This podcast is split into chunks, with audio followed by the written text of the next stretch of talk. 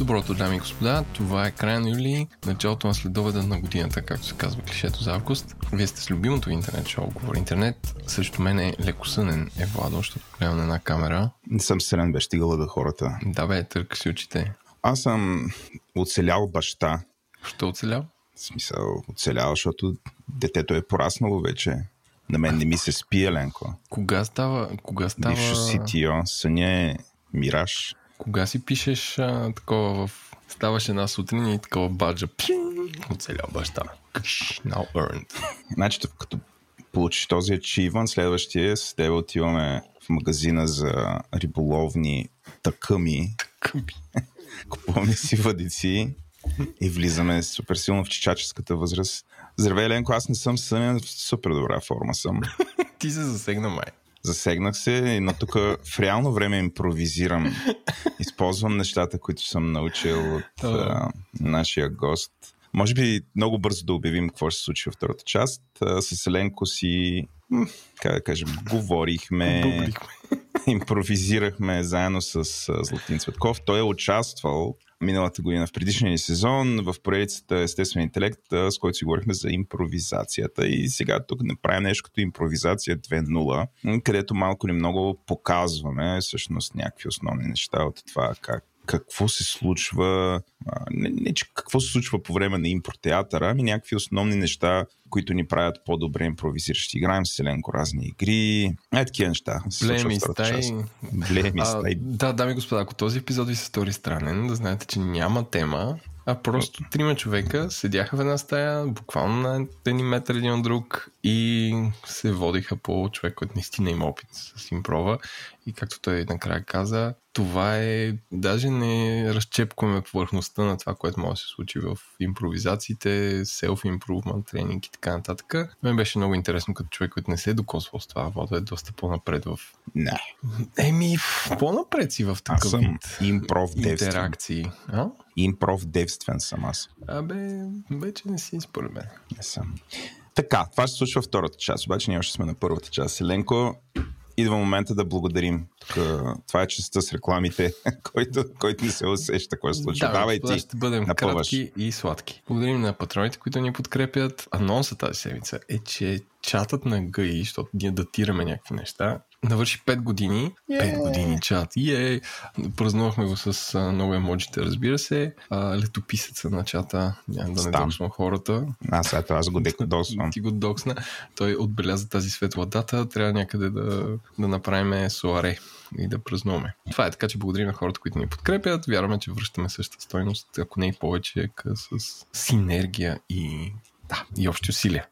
А, не съм добър в клишетата. Второ, благодарим на компаниите, които ни подкрепят, SiteGround, което е най-яките места за работа, също така Dext, които са от самото начало, Sendinbull, което е най-големия европейски маркетинг софтуер, който помага на повече от 300 000 бизнеса и новината а, от нашите партньори от DFBG, които си партнираме тази година, че приключи тяхното проучване, което се казва The Voice of IT, където проучват много хиляди хора от IT сектора за това какво е най-важно и се оказа, че а, не е най-важното заплатата, за която се работи Не. в IT сектора.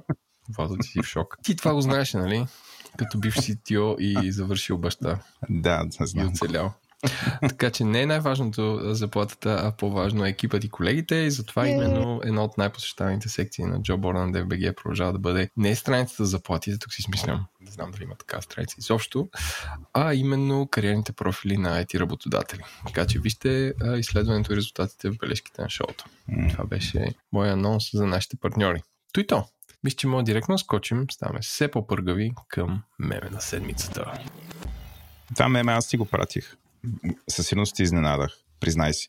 Кога си ми го пратил? Е, в чата ти го пратих и ти и, и дори използвах твоето иможи с Мария Бекалова. Но А, както винаги, да, ето ти, ми, виж. ти ми крадеш тъндъра и забравяш. Да, забулена в мъглата на понеделника. Не в мъглата на Джина, най-вероятно е заболено. Еленко, Ай, сега. Джина. айде, айде, ти го кажи. Айде, кажи го. Ама това всички го знаят. То, Кое? това е, стават сутрин, това е, че Мария Бакала ще играе кучи. Ти ми прати освен това статия в дневник, извинявай. Е, къде ти пратя? Аз съм верен читател. А, Вели, то- Велислава Фордова. То ликна, ликна много по-рано, не че ликна беше анонсирано, защото нали, този уикенд беше някакъв там комик-кон или каквото и да е. И Дисни си ликнаха трейлерите за 3 години напред. И ще има Woke Хълк, който се казва She Hulk, човек. Мислех, че е шега, като видях плаката. Ма мисля, има жена го, Хълк. имаше го и преди. Ама, Почти съм сигурен. не разбирам. Аз мисля да, разбираш? да плюя на Марвел така. Плюеш на Марвел. Ако те върна сега на темата, кажи какво се случи с Мария Бакалова, какво куче ще играе, къде ще го Мария играе. Бакалова е избрана в... А, И коя е Мария Бакалова? Мария Бакалова е най- най-номинираната за Оскар българска актриса. Така, Води с едно води се едно на нула. на всички други български актриси. Сега сигурно А. пак. Факт чекерите ще захапят, а, както сте захапали там за За какво за ограничението. сляпата Вайша ли е втората? Не съм сигурен. Вайша. И тя. Вайша и Мария Бакалова. Едно на едно. Вайша има на филм, който също беше. Знам бе, човек. Но както и да е, да. Къде ще играе това куче и какво ще е кучето? Кучето ще бъде телепат, Ей! казва се Космо, и играе в филма на Джеймс Гън Спасителя на галактиката 3. Пазители, пазители, не е спасители. Да, Пазителя на га- галактиката 3 с Брадли Купър. Оня, дето се казва, нали има пет актьора, които се казват Еван, не, Няма значение, Вин Дизел. Да, с Вин Дизел, който играе дърво. Тя играе куче и така. И разбира се, мемето на седмицата беше, че всички бяха ха-ха-ха. Това дори го дискутирахме в нови епизод на Естествен интелект, че България е токсична и че когато някой успее нещо, всички му се изсират отгоре. Аз пак да кажа моята теза, че това е супер успех, защото Мария Букалова, Джеймс Гън не е фанал каба. Я дайте той момиче да видим дали ще може да играе. Куче. Да играе на куче да се направи. Това е кастинг, който сигурно са минали стотици хора и това, че тя нея са избрали е супер успех. И това е много трудна работа, която не е типична актьорска работа. Тоест ти като учиш за актьор не се учиш да правиш гласовете на измислени герои. М. В смисъл, то, то, е- то е нетипично. Са, Владо, се едно ти като CTO да те накарам да инсталираш Windows, ти няма да се справиш. Не, няма. Аз Windows. Супер Да, имах. Или още повече macOS. Това е супер. М- macOS върху PC. Тази тривиална задача. Е, Тук сега. Е най-доброто Така от два е. свята. Най-хубавия софтуер с най-хубавия хардвер. Българите се изякаха на Мария Бакалова и пак, ей, такива да се самосъжаляваме, като сме българи. Каме, ей, колко сме зле. Най-добрите ни актьори ги викат да играят кучета. М. Абе, по някакъв начин си прав и аз го забелязах това, защото, Ужасно нали знаеш, аз сутрин пътувам с кола и чат пас слушам радио и слушам Димитър Павлов, той така най-свеж ми се струва. Дори той а, и се подиграваше. И на мен ми се стори супер странно, смисъл, хора, наистина това е огромна продукция, не знам какво ви става. Подиграх, че кариерата е отивала надолу, някакви е такива неща. И аз, аз наистина не го разбрах това. И така, може би до тук с цялата работа ще се натъжа, аз ще се натъжа много, Еленко. Не бе. Много ще се натъжа. Не не стана дей се тъжен. Искаш ли една весела новина? Кажи. Дай. Минаваме към интернет новина на седмицата. Ей. Та-тара! О, щастлив ден. Аз ще почна първи. Еленко. Може да те развеселя с весела новина. Не, не, не, аз просто стигнахме, аз видях моите новини, те са само весели, се Еленко. развесели. Добре, Аз абсолютно развеселих се. Абсолютно развеселих се. А, моята първа новина е, че Мета, нашата любима компания Мета, в скоби Фейсбук, докладва, че в второто три месече на тая година дивизията им, скоби подразделението им, което се занимава с Метавърс, е успял да загуби почти 3 милиарда долара, което, често ти кажа, аз се чувствам изключително щастлив. Новината е доста дълга. Те, а, не, да, някой, ако иска, може да отвори бележките на шоуто и да чете, но а, накратко, а, понеже голяма част от инвестициите в момента на мета заминават в посока Metaverse, разбирате, в VR продукти и приказване за това М. как те могат да бъдат използвани. Ам, затова са решили в финансовите си докладите да отделят тия неща и да бъдат видими. Затова в момента се почнаха да се появяват такива статии и вече разбираме всъщност колко Фейсбук инвестира и губи а, от това направление и губи супер много. А, въпреки това те а, вдигат и цената на част от устройствата, които произвеждат. А и ако ви се чете още подобен вид тъжни неща по отношение на метавърса, може да го видите, но по-голямата новина е, по-голямата новина е, а, която се е случило тук съвсем наскоро, вчера. А, Марк Закърбърг, Марк, Мрак Закърбърг е казал, че Мета и Apple са в много дълбока философска, фи- много дълбоко философско състезание кое, за това как ще се изградим метавърса. Като предполагам тук визира ти очила, които се задават от uh, Apple, нали така е, Ленко, че аз... Нещо, което ще стои на главата, най-вероятно очила. Не знам колко ще е инвейзив и колко ще е фейсхъгър. и сега се появява, примерно, някаква моторна каска, абсолютно незабележима. не излиза Тим Кук на сцената с един мотор. Прррр, електрически, айде. Такъв да, само. Да. Hello. Мах си на каска. Сега виждам всички вас погащи. Примерно. Да. И нали, тая новина нямаше как да не я цъкна да я прочета. За този дълбок философски сблъсък между тези два философа, Apple и Meta. Едно време какво има, какви философи имахме в древна Гърция, Еленко сега, сега компании философстват за бъдещето на интернет и Общото Марк Закърбър казва, че сблъсъка има до това колко отворена ще е самата система. Hmm. И а, неговата стратегия е И желанието е метавърса да бъде по-отворен, отколкото на Apple. Apple били използвали начина по който един вид правят продуктите си, което всичко е супер интегрирано и затворено и стандартизирано, не знам, по някакъв начин. Mm-hmm. И всъщност, нали, той се позиционира и позиционира мета като добрите, добрите в uh, тази uh, този сблъсък, добрите по отношение на девелоперите, по отношение на екосистемата, и а, го казва с прави думи, сблъсъка е за бъдещето на интернет, Еленко. И сега, като казват сблъсъка на интернет, аз се замислих, добре сега, коя е най-голямата интернет компания? Ама, нали, основно с което това прави пари, това не е Facebook, не е Apple, ами е Google. И ако, да да знам, ако наистина метавърса е бъдещето на, на интернета, къде са тия хора? В цялата тази игра. Нали, те от време на време имат някакво матьорско ура от вида на да направят нещо от кашон и да си слагаш а, екрана на този кашон и кашона си го слагаш на главата, някакви и такива неща правят. Ама реално те не са особено в играта. Та, може би Google въобще не вярва в метавърс. Тази седмица новината беше, че ще се възроди а, а, Google Glass Оф, да, бяха, всъщност Ето, бяха там, те те наопариха чакат. се, опариха се, защото Google Glass... Сундар такъв. Какво сме правили да видим дали мога да го рефърбишне малко? Да Нещо, което убихме и ще се опитаме да... Така така връщат стари неща, защото не върнат Google Reader. Ей, той е бив с Google Reader. Та, Аз да. само ти кажа, че докато ти съобщи тази новина, аз влязах в а, секцията с връзки с обществеността на Мета и приходите за миналата година, ако правилно разчитам, защото са едни огромни таблици, от които не разбирам много, а, с 117 милиарда, възможно ли е това? Не, не, не печалба. А пак Оборот. разходите са 71 милиарда, което означава, че колко? 40 милиарда на печалба, т.е. една десета от печалбата се е загубена в ако това е тъпо сравнение. не знам. В uh, Metaverse. Но да, в, дори в стейтмента към shareholders uh, Закърбърг казва We'll continue in investing in other key properties in 2022 as we work towards building the metaverse. Точка. Трябва винаги като мрак Закърбърг като говори отзад да пада светкавица след всяко изказване. Или някой с маракаси да прави. Добре, това беше, беше моята весела новина. Ти обаче ми обеща да ме развеселиш. С какво ще ме развеселиш? Така, аз отново веселото винаги се свързва с Фейсбук.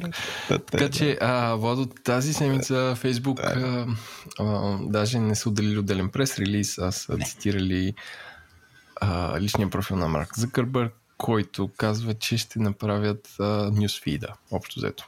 Тоест Facebook се завръща към това, което са направили. Може да направим такъв един тренд за компании, които се връщат към нещо, което преди това са лакали. Та, mm-hmm. та така, Facebook ще направи в нюсфида, дами и господа, който сега е някаква, някакъв компот от а, а, заспали чувства, групи, бебета, а, събития, реклами и какво ли още не. Ще има нов таб в нюсфида, който, забележете, ще показва контент само от вашите приятели и той ще бъде по обратно хронологичен ред. Не. Върнаме се към началото, наистина. 2009-2007. Което е супер. Смисъл, вярвате ли, ако това може да си го включиш по дефолт и Фейсбук такъв дъга, дъга, дъга, дъга, набъбва, набъбва, набъбва, набъбва, става някакво голямо грозно нещо, което обърква всички изведнъж. Бек нормал. Не знам. Еленко. Не ми звучи като метавърс това. Трябва да имаме такова а, а, песен, която да пускаме, пускаме в този момент и има една много, един много силен кандидат, когато имаме такъв а, Return to Innocence момент. И това е Return, Return to Innocence на Enigma. Трябва да я пускаме тази песен. Аз мисля, че ще... Пак ще се срещнем след 10 години на FSB. Не, не, не, не, не. мисля, че онази, онази песен на екипа, на, на екипа, на Enigma, с, заедно с клипа, който там един еднорог бяга назад, което също доста, бих казал, тех. Еднорог бяга назад, на такова, да. Това не бяга назад, но е такова ревърс кадър. Ревърс кадър, да, да, Магията на видеото. Магията на видеото.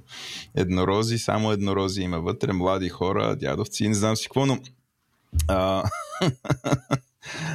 това, тая песен трябва да я пускаме за а, такива новини, за връщане в към невинността. Добре, като говорим за завръщането към невинността, Еленко, другата ми супер весела новина, тя е общо взето, и аз влязох в категорията новина по твит, която съм сигурен, че ти много харесваш. Илон Мъск. Да. Илон Мъск Да. обеща, обеща, по-скоро твитна следното нещо. Обемът на внимание а, около мене а, отиде към супернова, т.е. стана супер, супер много, което много, е много гадно. За съжаление, дори тривиални статии за мен генерират супер много посещения и четения. Аз ще направя най-доброто да бъда с наведена глава, фокусиран да правя полезни неща за цивилизацията. И аз казах, Амин, brother, Amen, brother. Най-сетне, смисъл. А, ретвитна ли го поне? не го ретвитна. Amen, brother. Просто а, и всичко това идва на фона на последната новина, която е свързана с господин Мъск.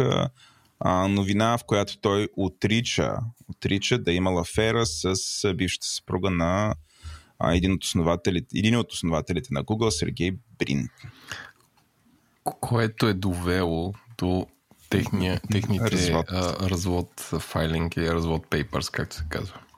Да, да, ние оттам, доколкото разбирам, научаваме, че всъщност такова нещо се е случило, но Илон Мъск отрича, но факта е факт и билионерите, билиардерите също плачат, Еленко. Освен това, не знам, той човек а, съвсем наскоро призна, че има няколко деца от а, не- негова колежка. Още според мен той Не води... няколко, а две. И са близнаци. Кол... Нямам идея колко Девет- време девет има. деца има. А, не, аз мисля, че... Остави децата. Не, не. Ня... А, аз просто то, около него е толкова гъсто с всякакви новини от това. Толкова Твитър ли ще купува, ли си изстрелва хора, към Марс ще ги изстрелва в космоса, не знам, прави някакви неща, коли. Разбираш, аз, аз нямам идея. Сутрин той като се събуди, нали, какъв бриф получава. Аз си представям просто, трябва, трябва да го брифат за 75 фронта, какво се случва с него. Наистина нямам идея качеството на живот какво е. Слави сигурно би казала, че е стресиран. Аз, аз ако съм акционер на някои от компаниите на Илон Мъск, ще се почувствам малко такова, ще, ще изревнувам, че не ми отделя достатъчно внимание за това, за което съм инвестирал пари. Ма те ревнуват. Той затова казва, че нали, ще се Вече. фокусира. Вече. Те акционерите му ревнуват. Ще ги закачки не минава деня, Владо. Така, та, това е друга весела новина, като че ли а, знам, той ще се опита скандалите около него да намалеят и всъщност да се фокусира един вид това внимание, което има към него, той да го използва за да а, осветява добрите неща, които ще свърши, за да ни направи а, междупланетна цивилизация, което му е дългосрочното обещание. И тук до, до няколко години един милион човека да припкат по Марс. Надявам се ти да не си един от тях. Еленко, ако имаш възможност Интернет да... колко е гаден там. Сигурно. Ако имаш възможност да си един от първите хора, които ще отидат на Марс. Би ли го направил? Не. Защо?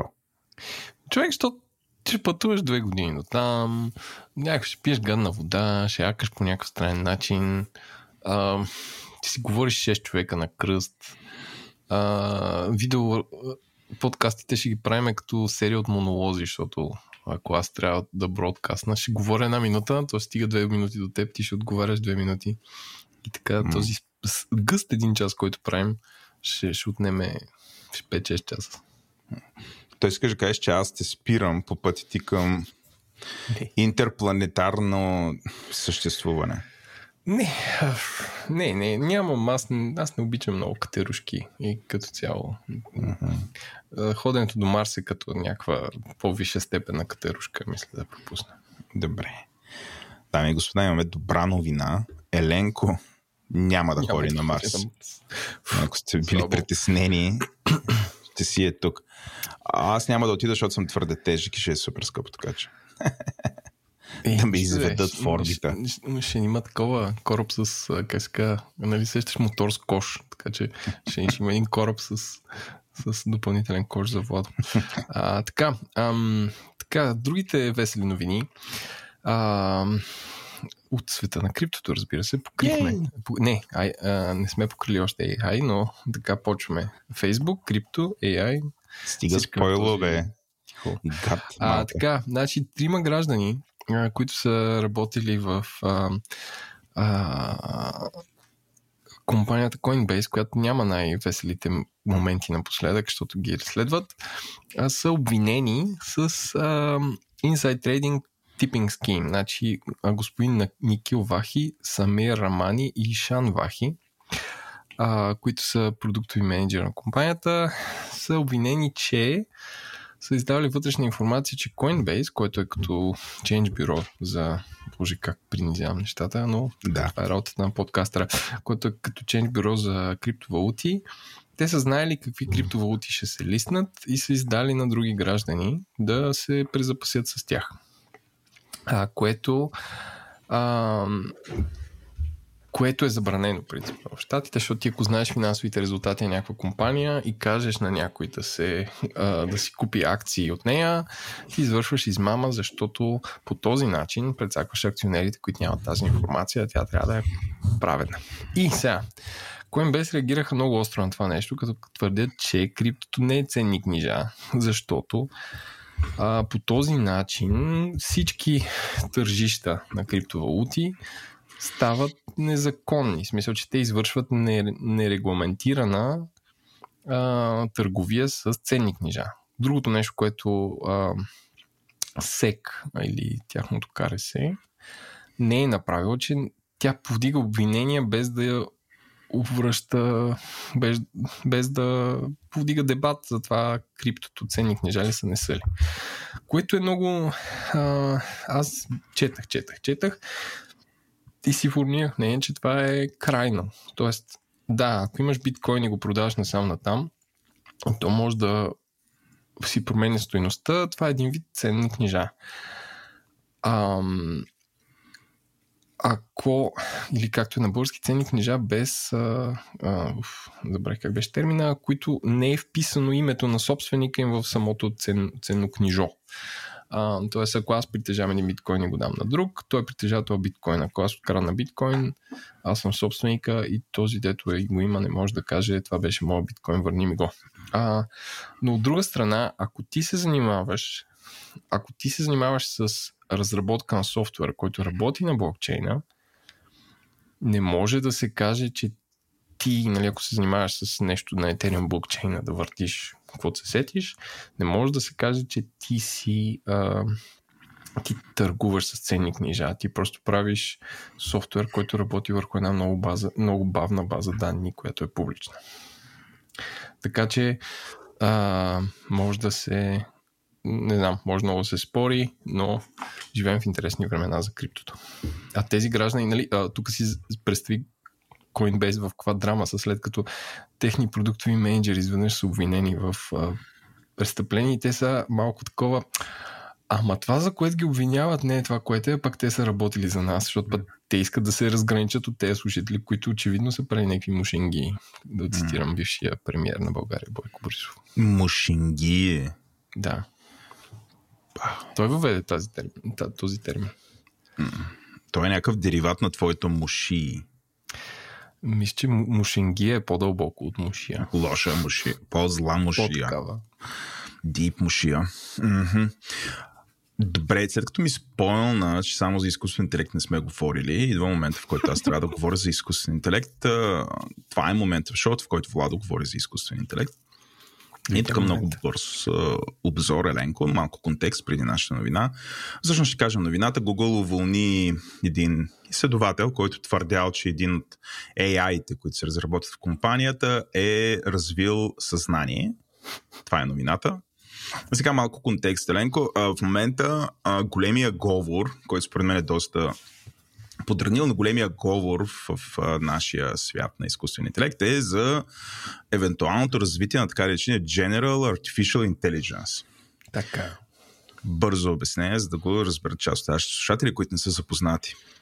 В момента нещата, които а, а, наричаме изкуствен интелект, а, а, са ако може да си ги представите, като едни малки работливи хлебарчици, които разрешават а, конкретен проблем. Например, четат статия и казват кои са именуваните обекти вътре. Или четат статия. Това е едната хлебарчица. Другата хлебарчица чете статия на определен език и казва какъв е говора в статията. Като сяло добър, лош или така нататък. Но върши само тази работа. И заради това, това е Nero Artificial Intelligence, т.е. изкуствен интелект върши една конкретна задача. И ако искаш да върши някаква друга задача, трябва да създадеш друг.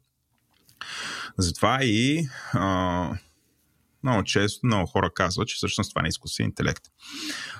Затова и сега а, в, а, пак да кажа, в нашата индустрия големия говор е кога най-сетне ще имаме General Artificial Intelligence, един вид, един изкуствен интелект, който да може да се справя в различни домени, на различни езици, да върши повече от едно нещо.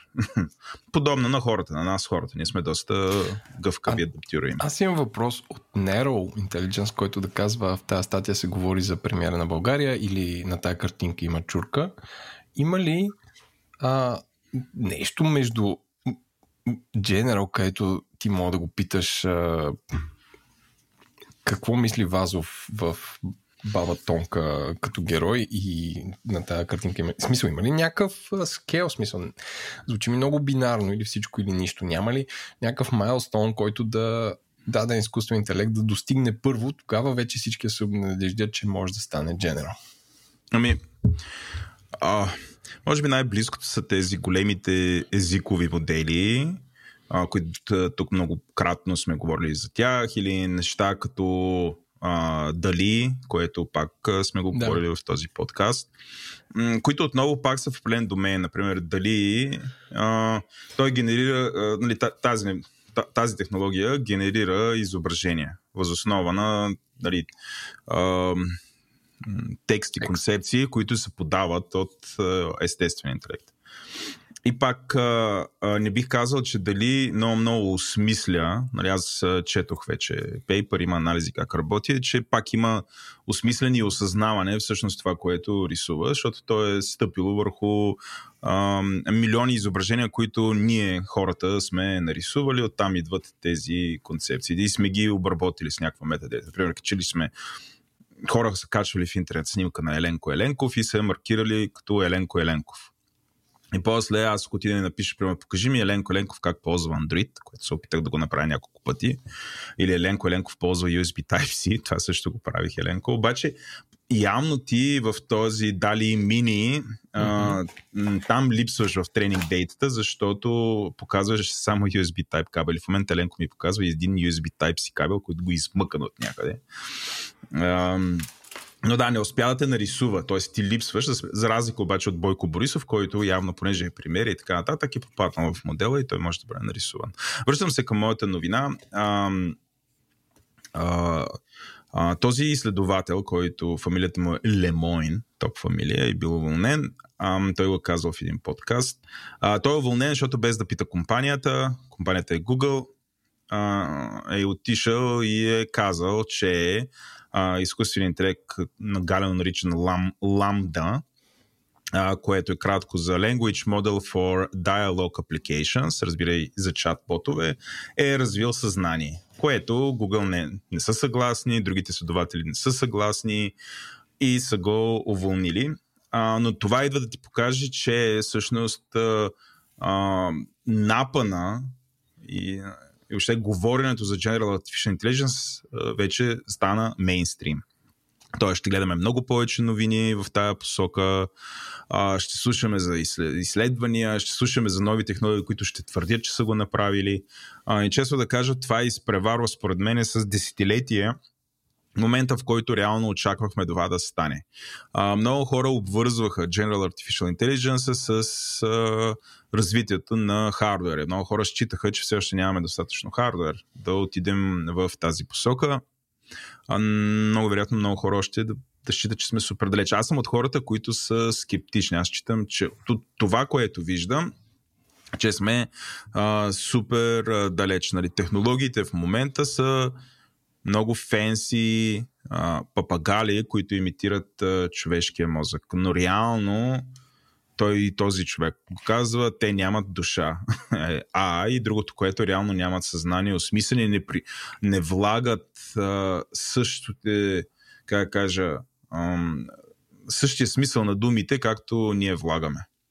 А, дали може дали да го накараме, нарисуваме и Бойко Борисов, който прави или какво си, може да го направи, но реално за, за дали Бойко Борисов няма същото значение, каквото има за теб и за мен и не е натоварен по същия начин, а, както за теб и за мен.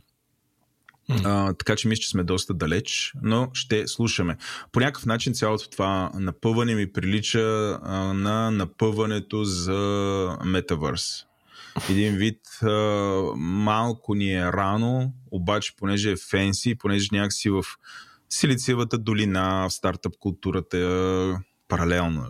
А, е много важно постоянно да се появява следващата голяма дисруптив технология, която да а, хваща така въображението на, на хората. И като че ли компаниите са склонни да ни обещават това бъдеще, да ни обещават тия неща, които наистина са леко все още science fiction.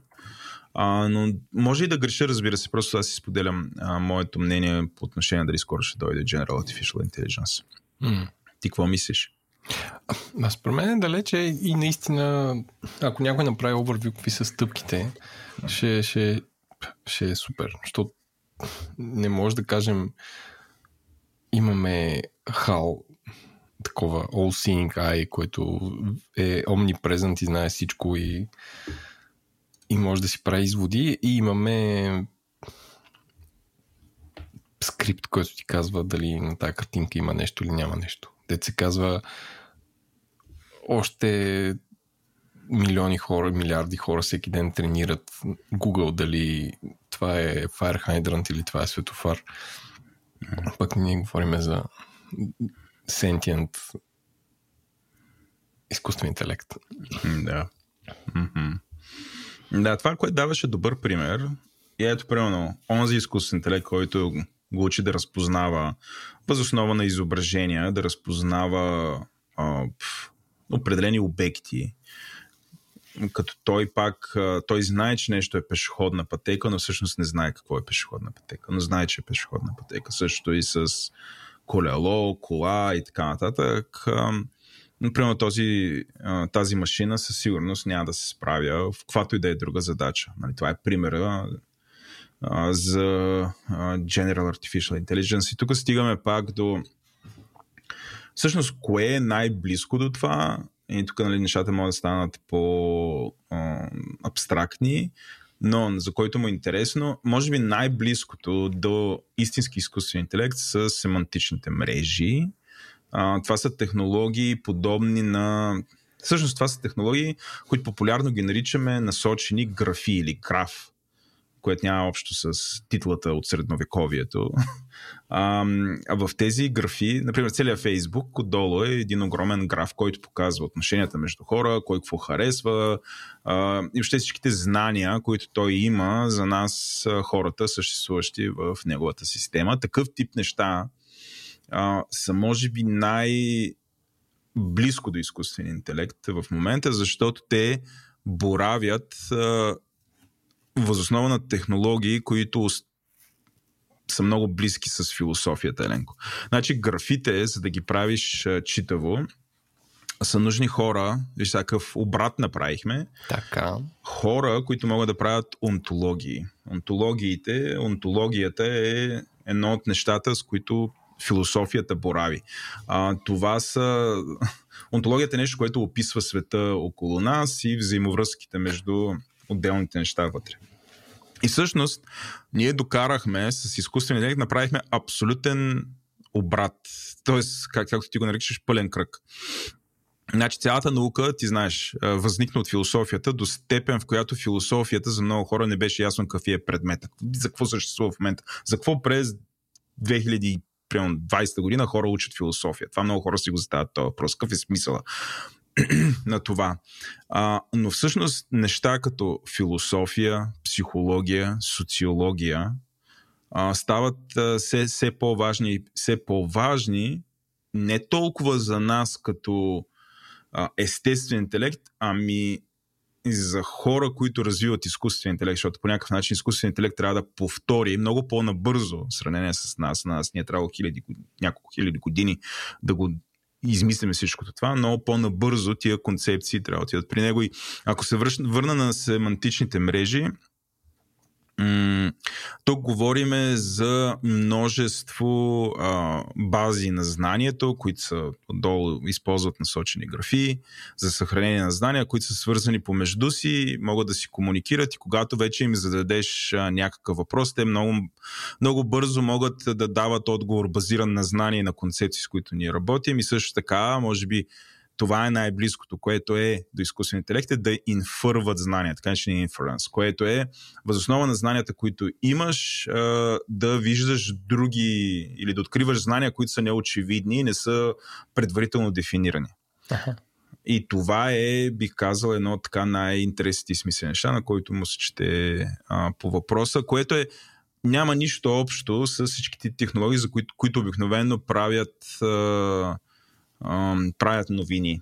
Няма общо по начина по който работи Дали, няма общо по начина по който работят всичките неща, които са там на OpenAI, а, GPT-тата. Няма, няма общо. Нали, там а, общо заето Deep Learning похватите трябва да захранваш с милиарди милиарди документи, машината и тя а, създава сама една черна котия, ти реално не разбираш какво се случва вътре, но още всичко това е една много фенси статистика.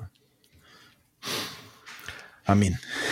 Так му ще да, да забия още по-философски. Да Я заби. А трябва ли ти ако си учил философия, да правиш изкуствен интелект, който да моделира човешката? Какво ако ние хората сме толкова ограничени, че не можем да си представим какъв друг вид интелект може да има? Както според мен ние сме много ограничени от към това какво е форма на живот. И според мен има форма на живот за ние, които дори не може да си представим какви са.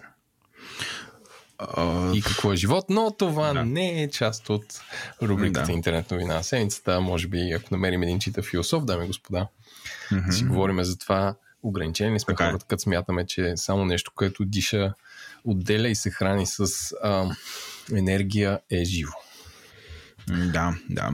Те философите са говорили на този въпрос, защото всичките, аз си казах, всичките там таксономи, онтологии, неща, с които подреждат нещо, те започват с uh, uh, a thing, т.е. нещо.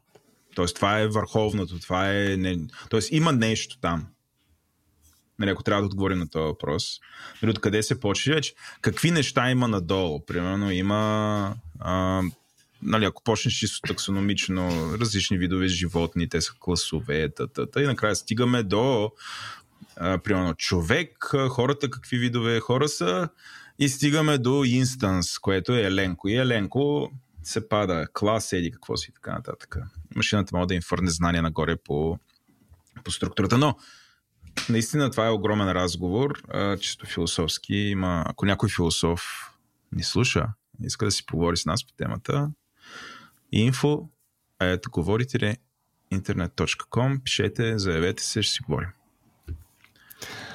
Ам, и последната моя новина, която е прозична на сравнение с това, е но изненадваща, че компанията Amazon, за да купи а, компания, а, която е в, здраво, е в здравните услуги. Те. Така че One Medical е на цената на едно КТБ почти 3,9 билиарда долара, ам, колкото и загубата на Facebook за инвестициите в метавърса, а, която има малък, малък наброй, но well regarded. Цитирам, а, клиники, доктори, а, направо си купи верига болници mm. в Штатите. Като нали, в Штатите знаем, че здравеопазването е зле за бедни хора, а, което го прави то, което го прави пазара много голям. И всички се чешат по главата и се чудят какво ще се случи тук. Дали Amazon, които купиха Whole Foods, които са вери магазини, нали, където айде пак им, има нещо общо, защото веригата магазини са пак някаква логистика, както и бизнеса на Амазон е логистика. А, или като направи а, Amazon Cloud, AWS, то е, те продават нещо, което те така ли иначе имат. Но тук вече всички са малко изненадани какво ще прави с здравеопазването. И, и така, нали, това е първо американския пазар много далеч от нас, американската здравеопазна система също, и аз не смея да коментирам, но ми се стори много интересно като новина. Чудесно. Това е малко дистопична новина. За финал са толкова фън. толкова позитивен брой. Позитивен брой. Пример, в който огромна компания комодитизира здравеопазването. Не знам как да го нарека по друг начин, след като комодитизира и храната. Нали, виждаме стратегията на Амазон. а, каква е? Тя е всеобхватна. Тичат собствена писта за протокола. А, другите поне имат някакви сблъсъци тук тамен. Тези а, с тези неща тичат собствена писта. Добре, Еленко. А, достатъчно за днес с новините. Предлагам ти да минаваме към какво си купих и окей. А, при, преди аз да кажа какво съм си купувал и какво е окей, okay, да кажем много голяма благодаря на Altruist, която е нашата а, топ сладкарница, които издържаха да ни направят фотосесия, без да я затварят, да ни направят фотосесия вътре, не Altruist, ами м- известно българско списание, в което ние с Селенко, за което ние с Селенко дадохме интересно интервю и а, вътре в Алтруист ни снимаха като рок звезди от 90-те. Сладкарница. А, сладкарница, да. Където ни е мястото, защото сме сладички. Та, а, благодарим много туристи, че ни слушаха и изтърпяха. А, също така а, искам да благодарим и на MissBG, супер яката Escape стая, където може да ползвате кода за отстъпка GI10 а, хора, а, дете, пробвайте Мистер БГ.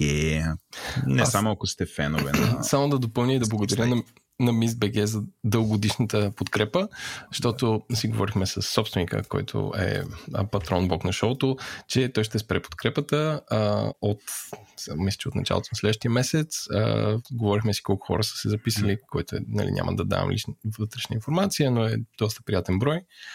А, така че ако слушате това, е да знаете, че вече няма да анонсираме MissBG от тук нататък, но кодът, който те са дали за отстъпка GI10 ще продължи да работи поне до края на годината, ако не и след това. Така че ако вие от бъдещето а, слушате този брой, използвайте този код и се надявам да. Не остана, както се казва. Не остана. Давайте. Давайте. Не остана. Добре, а, а, обратно към нещата, които сме си купили и са окей. Okay. Аз имам две неща, този път съм изненадан, че имам повече неща от те, защото хвана ти си човека с леката ръка, а, който харчи повечко. А, имам игра Еленко, тя се казва uh, Decision Red Days. А, звучи абсолютно тъпо.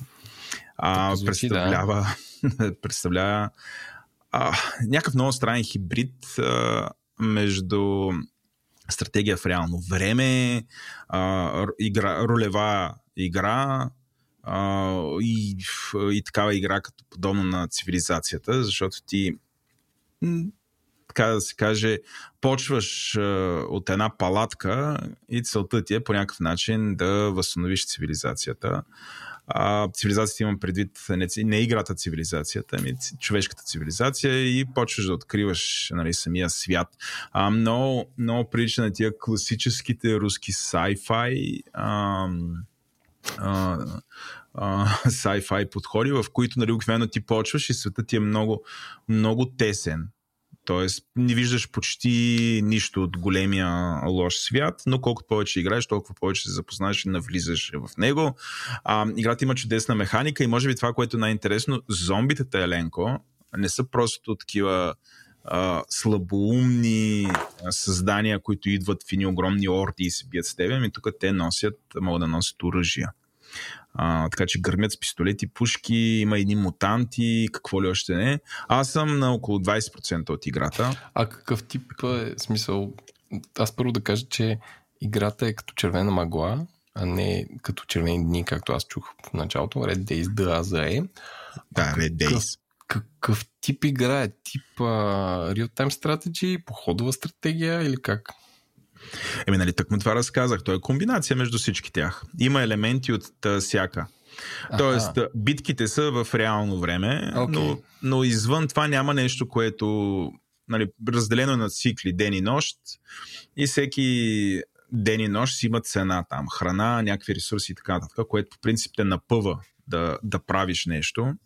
Защото ако ти свършва храната на колонията, нали, трябва да отидеш някъде, обаче, примерно, може да стоиш на едно място и примерно да си мислиш, без да сложил на пауза, колко дълго време искаш. Стига да не си в битка, разбира се. Mm. И така, затова е някаква комбинация между всички тия жанрове. Бих, бих казал, че е такова като едно... Абе, скрито съкровище е тази игра. Много е нали, по някакъв начин е непретенциозно, от друга страна, страна механиките е много интересна. А, и така препоръчваме, не особено скъпа, 40 лева е в момента. Може би на някои от намаленията ще получи 30% отстъпка, защото е излязла скоро, излязла е на, на 20 май, 19 май. Това предполагам в Steam или къде се пазарува? Да, в Steam. В Steam. Ама аз нали съм Steam върлина, там върлувам. Steamaджия. Това е едното нещо от мен. Да, и второ. Второто нещо е а, той преживява Неленко. Аз, ние с тебе си говорихме, да, канихте да, да, да дойдеш, ти не успя и така нататък, но аз ще разкажа за нашите а, слушатели. А, през уикендите, когато съм в София, се чуя какво да правя. И а, обикновено след, след работата седмица, най-вероятно като всички, просто искам да не правя нищо. Не искам да ходя на шумни места, не искам, а, не искам никакви екстремности, не искам да пътувам, просто искам да стоя и примерно да се наспя. Или просто да седя и да чета книга. И се чух къде мога да отида на такова място, защото някакси забавлението на българина а, по някакъв начин е свързано, нямам никаква идея, не трябва да е шумно. И ако, например, отидеш на плажа, дори рано сутринта ти пускат една музика, все едно сме 90-те и сме на, примерно, някакъв MTV плаш и там дъни някакво супер дълнопробно техно. Все едно, развиш, отидеш и веднага ще скочиш и не знам, ще почнеш да пиеш коктейли, около те ще дойдат някакви хора с похавайски ризи, ще танцувате. Нали, това не го разбирам. Нали, а, според мен това трябва да се прави, да знам, след 6-7 часа или просто на някакви определени места, къде хората търсят такова преживяване, защото не виждам някой по такъв начин да избухва на плажа. И хората седят, лежат, морето така напява, отзад да ни техно. Или, или по-гадно хаос. Хаос, да, каквото и да е там. В смисъл, за мен всички такива неща дупса, дупса са техно и сега ще, ще бъда бит от десетки хора, но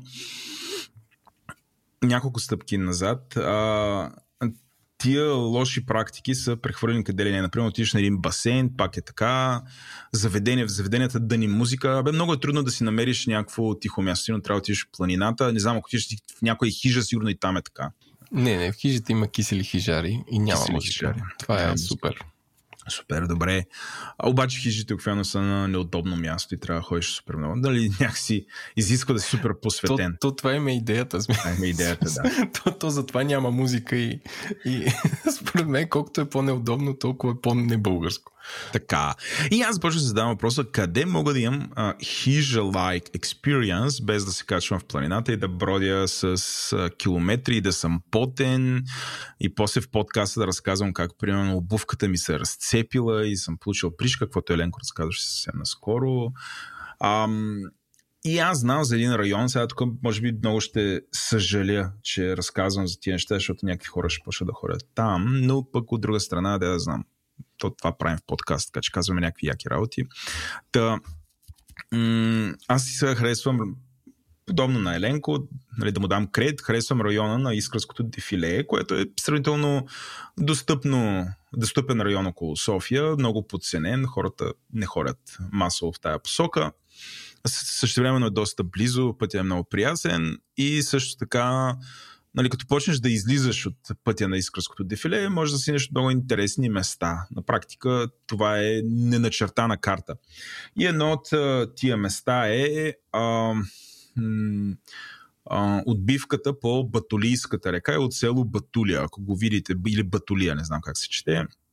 Ако отворите картата, напишете Батулия, ще видите къде се намира. Това е по-скоро в началото на Искърския пролом а, и от него тръгва така в посока изток, тръгва а, тръгва река, малка река. И тази река минава през няколко селца. Бих казал, единствено така по-живо село е първото, което е Батулия. И после почват малки, а, малки села, които са почти безлюдни. А, може би има магазин, може би няма магазин, но както да е, в едно от тия села, което се казва Бакюво, има къща, която се казва Chill House. И идеята на тази на този chill house е просто да отидеш и да си почиваш. Ходи се за около час и 20 минути да там. До една река се намира, може да разгледате снимките. Аз съм сложил линк в бележките на шоуто.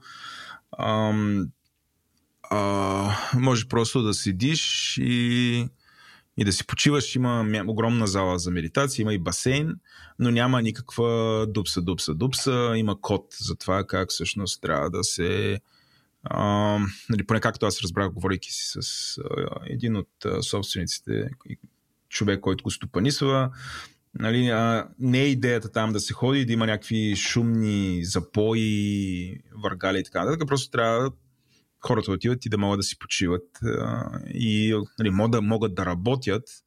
А, доколкото разбрах, писатели ходят там, пишат книги, защото могат да се фокусират и някакси самото място така сред природата и също времено доста, с всички удобства на съвременния живот е там. А, в началото ми бяха казали, че няма интернет, но имаше, като отидохме, имаше много приятна изненада. Бяха пуснали интернет, който, сега аз обещах да не говорим повече за Илон Мъск, но е Starlink. Еленко, който за първи път ползвах Starlink. Ти вече България. не си Starlink девствен. Браво, е. Не съм Starlink девствен, защото до това село трите или въобще всичките епични български интернет доставчици не стигат до там. Не стигат дори с а, телефонен сигнал, но а, има Starlink, който сега ние не бяхме много хора, цялата тази огромна къща бяхме сами в нея, което според мен е рядко преживяване да се случва, може би така през лятото в някакви по-затънтени, нямам идея, или през седмицата, но а, ние бяхме абсолютно сами в огромна къща, а, интернетът беше супер на Starlink, това, което мога да кажа. Аз бях приятно изненадан, мислих, че ще, като всичко свързано с сателитите, едва едва там ще царцори нещо, но не, беше 200-300 мегабита някъде, което нали, поне така разбрах. Така ми казах, не съм седял да тествам. Ей, можех да пусна един рън, но аз бях за Еленко, защото спах през цялото време. Отидах, намерих един диван, легнах, може би 6 часа спях. Като беби Евелина дойде, събудиме, беше ми нарязала домат, ядох домат и продължах да спа. Това е. Спах много добре. Така че, ако търсите такъв вид преживяване, това е добро място. Ами добре, ето ли първото ревю на Старлинг в България, може ли да се каже? Да, да, може да се каже.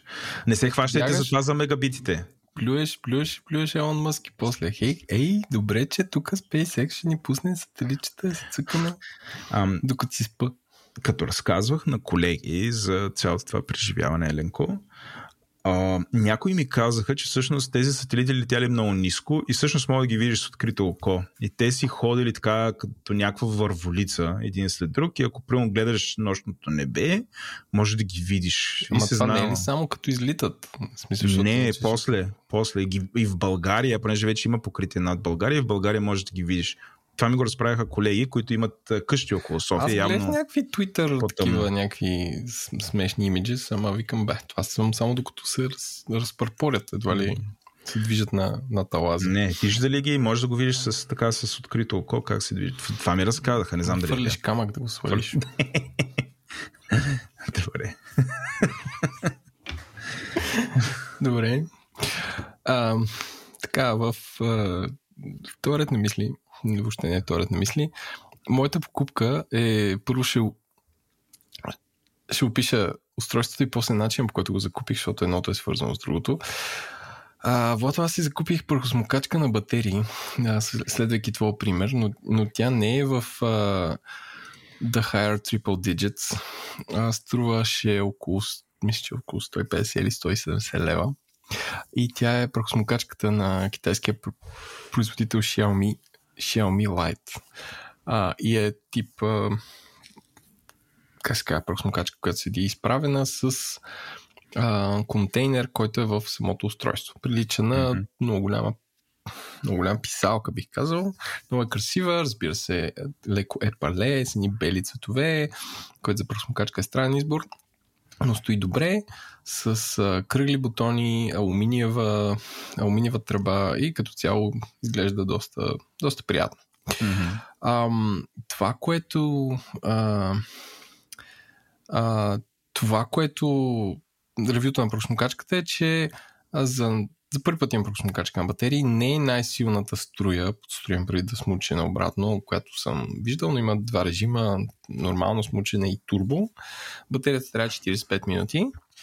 А, наистина, като имаш така прахосмокачка, като стане някаква беля, много по-често почистваш, което стана много веднага, защото ти е веднага. Но кухнята не изглежда като нещо, което е голямо, грозно, дига много прах а, и шум и, и е трудно за работа, защото моята прахосмокачка е в един шкаф и, и голямата, и ако трябва да я дигаме някаква голяма церемония, такава, трябва да размествам неща.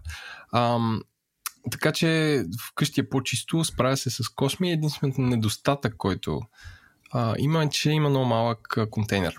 И реално, като пуснете два-три пъти, трябва да я почиствате, което пък не е кой знае колко драма. Защото ти пускаш на 3 месеца, така че. Не.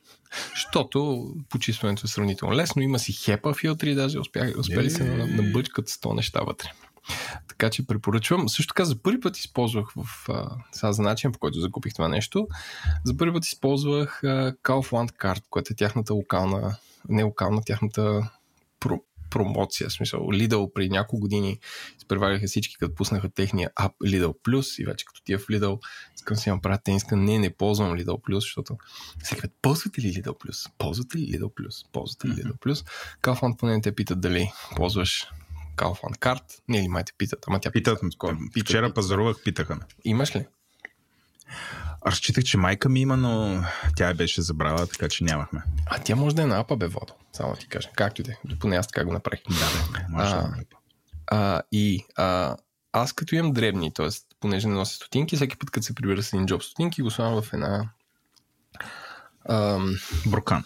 в един буркан, който седи в коридора и така се натрупват на 2-3 месеца натрупват едни 150-200 лева. И аз така викам, чай, сега ще си купя тази прахосмокачка с стотинки, след като попаднах в информация от сайта Mobile България, че уреди на Xiaomi се продават в Kaufland с отстъпки до 40% с картата. Аз викам, япа да видим тази работа. Правя си карта, вземам една турба стотинки, отивам до Kaufland, а, като разбира се, предвиливо си оставям колата да измият от съседната автомивка и с една тежка раница, защото има много стотинки вътре, отивам на стотинкомата. Така. От стотинкомата си изкарвам бележка за ваучер за, а, за неща, които да си купя. А, с тези неща си купувам, нали си казвам сега, ще си купя неща за 150 лева, защото да активирам ваучера за прахосмокачката трябва да има 150 лева купени точки от ваучер. Купувам, купувам, купувам неща, запасих се с храна за цяла зима, защото ще се дигат цените. Те ми издават един ваучер и аз магически, нали, разбира се, сканирам апа, отварям и се, седи и дебна кога ще се появят точките. И чакам една 5-10 минути, няма точки, такъв леко разплакан с една пръхсмокачка и връщам на касиерката и казвам, няма да е днес да придобия пръхсмокачката. Отивам, качвам се в колата, поглеждам си телефона и, о, чудо, вътре има 50 точки и такъв. Като Вин Дизел прави една поинчка на паркинга. Отивам, такъв триумфиращ, казвам, дойдоха точките, дайте пръхсмокачката. И това беше моят експириенс с купуването на този уред, като ревюто на това няма общо с а, магията на точките и как се казва, сме станали а, къв, такива схемаджи за ваучери, като едно, едно западно общество, което е леко консуматорско. Нашия приятел Слави той сигурно вече повръща на тези слова, но такъв е живота, дами и господа. Да, Ленко, като гледам нашето развитие с теб, съвсем скоро ще ходим да се бием при откриването на дискаунтери. Като взимат банани зимата. Банани Тази зима ще е люта, трябва да ти кажа. Люта зима, да. Добре, мисля, че това беше този път. Хора, подгответе се за един доста различен разговор на Говори Интернет. Импровизация в импровизацията с Златин. Приятно слушане. Този брой достига до вас благодарение на SiteGround. Освен нашата признателност на началото и края на епизода, тази седмица искаме да ви кажем за интересни и отворени позиции при тях. Техният дизайн екип търси двама души. Това са веб дизайнер, който трябва да има над 4 години опит и отделно от това UX или UI дизайнер, т.е. User Experience User Interface, който е в същия екип.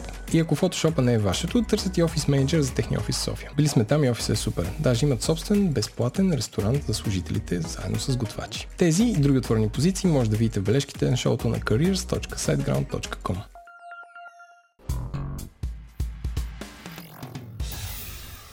Какво да говорим, като няма какво да говорим? Това казват в а, операта, знаете ли? Когато има тълпа отзад и трябва да заговори тълпата, какво да говорим, че като няма какво да говорим и като говорят на различен каданс и се чува като тълпа, която говори. Искате ли Чува да се пробваме? мърмър. Да, искате ли да пробваме? Какво да говорим, като няма какво да говорим? Какво да говорим, като няма какво да говорим? Какво да говорим, като няма какво да говорим? Какво да говорим, като няма Ами да аз се чувствам Не. отлично тук сред нас. То идеята е, идеята е да казвате същото. Всички да казваме какво да говорим, като няма, Няма какво да ли някой за, за, за, Е, да забележи монотонността? Не, това казвам, че не си личи отдалече. Да пробваме просто Айде да видим пробваме. Какво да говорим, какво, няма какво да говорим, като няма какво да Какво да говорим. говорим, като няма какво да говорим? Какво да говорим, като няма какво да говорим? говорим, но се получава доста. Какво да говорим, като няма какво да говорим? Какво да говорим, когато няма какво Три часа говорим. по Какво да говорим, като няма какво да говорим? Това е добро Три начало. часа. Ще направим YouTube видео. Какво да говорим, когато няма какво да говорим 12 часа. Какво да говорим, когато няма какво да говорим? Добре, еми за какво да говорим сега, ако има какво да говорим? Ами за международната обстановка. Добре. Значи, а, обстановката е по-добре, отколкото сигурно всякога е била. Аз смятам, че смяната на политическите системи от държава в държава и завръщането към тоталитарността ще а, запознае младото поколение с един режим, който е отдавна забравен и така те ще могат да имат широко спектърни познания относно либер... либерална демокрация, авторитарна власт, а дори монархия. Друго си е директно да изпиташ на гърба си диктатура, а не само да си слушал. Хитлери, Митлери, какви сте петля? Много по-добре си е също така да изпиташ директно върху гърба си страх от ядрена война. Да, ами това не съм го изпитвал от 7 годишна възраст. Абсолютно. Липсваше ми. И В смисъл, аз. тия тренировки с бомба убежище да влезеш в часа по Да. трудово, влизахме там, където правихме Точно така. дървените дъски. Смятай какво, какво силно поколение ще израсне, защото Два пъти. вече, нали, каквото не те убие, те прави по-силен. И, и те след 10 години децата ти няма смисъл с какво да ги заплашиш. Мисля, абсолютно ще са безстрашни. Да, особено пък ако видят яд- ядрена бомба как гърми, тотално вече Я, сянка от ядрена гъба. Също така за нашите слушатели, само да напомним, че повечето мазета в панелките са всъщност бомбоубежища. И а, аз мисля, са бомбоубежища? Еленко, съвсем сериозно. Съвсем сериозно. Метрото е бомбоубежище със сигурност. Да, но с- самите мазетата в панелките са замислени като бомбоубежище. Има ни междинни врати, които са метални, ам, има и ни капандури, които се слагат и така нататък. И всъщност Не е за- всяко не е за мазе, кражби. всяко мъже, всяко ма, мазе Всяко е, мъжле. мъжле и всяко, всяко мъжле си има мазе. А всяко мъжле е всъщност български препър. И според мен сега покрай цялата тази работа, ето тук да направя Wild Prediction. Първият ни Wild Prediction е заради потенциалната ядрена зима ново поколение препари ще се появят, които ще започнат да обръщат мазетата в български бункер, защото иначе е твърде а какво скъпо. Е препър? Препър са тия хора, дето постоянно чакат апокалипсиса. Дали ще е зомби апокалипсис, вирусен апокалипсис, ага. ядрен апокалипсис, тях не ги е штрах, защото те са изкопали огромна дупка в земята, която е с размер на гарсониера в младост. Дълбоко е и вътре е пълно с компоти, кисели краставички, меса, шоколади, презервативи и така нататък. Те са готови да репепелейтнат обратно земята. А това ново поколение какво му е различното? Ами по едно време някакси си мислиме, че това са просто някакви луди хора. Изведнъж обаче, ето стана е. страха от ядрената зима. Да. Нали, той Те се вика, завърна. От 2012 не са имали нищо повод да се страхуват. А, точно не, Вол, това с, м- с мазетата е доста loud guess, защото аз не съм видял група повече от 10 българи на място сговорни, така че ще има раздор М. и ще има... на- Преврати. Първо, да, ще, им, ще бъде завладяна цяла България всички препари от а, между между мазей, между, не, междузвездни войни, не ми между мазейни войни. и, ще- и ще се води един много, доста интимен вътрешен фронт, където да, да, да, да. Ще, ще има, може да се тровят с фекали, може да се замерят с а, изгърмяли компоти. Въобще полето за раздор е огромно смисъл. Напълно съм съгласен, напълно съм съгласен. Сещате ли се, има един руснак, Дмитрий Глуховски, който пише една книга Метро. Да. Мет- И тя има три варианта, но общо постапокалипсис и всички руснаци са избягали в руското метро. И там са нацепили нали, всяка станция като един мини град и са разделили комунисти, нещо като Европейския съюз, нацисти и така нататък. И нашото обаче Ленко ще е с мазета. И няма да е метро, ами ще е мазето. Да. А, има лозунг, всъщност. Всяко мъжле с мазе и мезе. Дайте да не бъдем толкова сексисти, според мен е и, и представители на нежния пол, без това звучи сексистко, също имат какво да допринесат в развитието на тази субкултура, pun intended. Добре. Окей. Просто мъжле се римува с мазе и мезе. А с ракия какво се римува?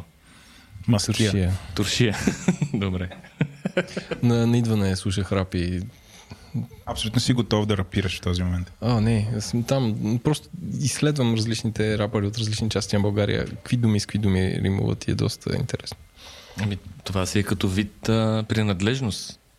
А, замисляли сте се, да се върнем на международното економическо отношение, не, положение, че хората, които се за- залостят в мазетата и станат такива постпрепари, които са вече готови и, и, там, и там им е живота и социалния живот и всичко, че техните спестявания ще ги изяде инфлацията. И те, ако са си затворили парите в дюшеци, излизат и, или цвета наоколо ще е сменил валутата, или с тях ще могат да си купят два хляба или нещо такова. Как може да, да вкараме си Министерството на иновациите в България и други, други стартъпи, които да помогнат за съхраняването на спестяванията на българите, които са в мазета, без да ги напускат? По-скоро трябва да ги конвентират. Конвертират, нали? Има в компютърните игри се казва капачките в Fallout и така нататък. Мисъл, в, в, Геймера проговори. моля ти се, ме то метро добре, че го има на играчи, иначе нямаше да знам Там какво с патрони въпрос. се плаща, сещаш Да, ли с патрони. Е, вие Истински ти знаеш. патрони. Military Grade Ammunition. Защото има и ни си произвеждат сами, но истинската валута в метро е патрони, произведени по време на комунизма. Еми, на други места е капачки от бутилки, примерно. Така че хартията изчезва и нещо друго, което... Аз да е в- провокираме Ленко, ти нали, говориш, че инфлацията ще ги изеде, всъщност радиацията няма ли да ни изеде нас и въобще няма да ни пука, че инфлацията някакви пари ще ги.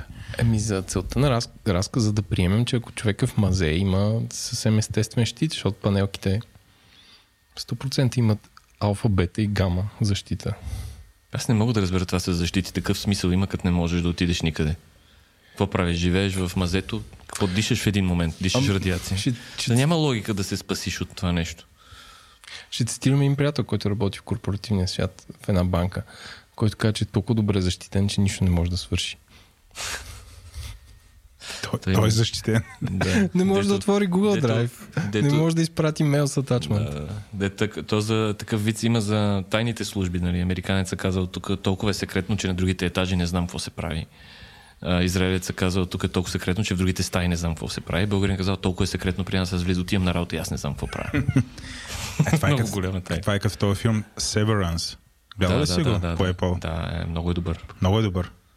Много. Той, между другото, много добър. Първите няколко епизода са супер добри да те преспът вечерно време. Ние с Еленко страдахме от това. Аз, аз съм още приспан, аз съм на втория. Така ли? да. Не, не, трябва да Не, Е, караш. смисъл, след Трябва да коридорите докараш. има нещо. Те се движат Да, много по коридори. сега, Аз лъзват по коридорите и Да, става да. интересно. Бавничко, Аз бавничко. само физиономията на този актьор ме приспива, пък не знам. Има и една жена, тя всъщност после разбрах, че е импровизаторка тази. Хели ли? е, Дето играе? Да, тази. Сериозно. И виж как завъртяхме. всичко. Но между другото и режисьор е комик. Режисьор е Бен Стилър и, и продуцент е режисьора на този сериал. Е изключително популярен комик, който повечето му филми са абсурдни. Та Зуландър, примерно. А, истински Що комик ли е той? сплейнаха ти Бен Стюар. Аз съм супер фен на Бен Стюар. А, аз не съм фен на филмите му. Малко ме натъжи този разказ. Важното е, че изпита нещо. А представяш ли се нищо да не беше изпитал, като Еленко? Еленко, той е мъртъв отвътре от много време. Ага. Да. Ама не мириша. Не, не. В смисъл, има леко зомби мод. В смисъл, мъртъв е отвътре, но се движи. Но, а, може би откакто си общува с мен, аз убих всичко в него. Нали, Еленко? Аз съм, аз така отговарят мъртвите. Само мълчат. С тишина. Наскоро гледах, е, е, започнах да гледам вчера, по-наскоро. Нещо много интересно, което не, не мога да си представя да се случи в България. А, четири комика правят трибют на Боб Сагът, който ние познаваме от а, най-смешните домашни видеоклипове, който е бил дете през 90-те. Това Първи, беше... От първия YouTube. Да.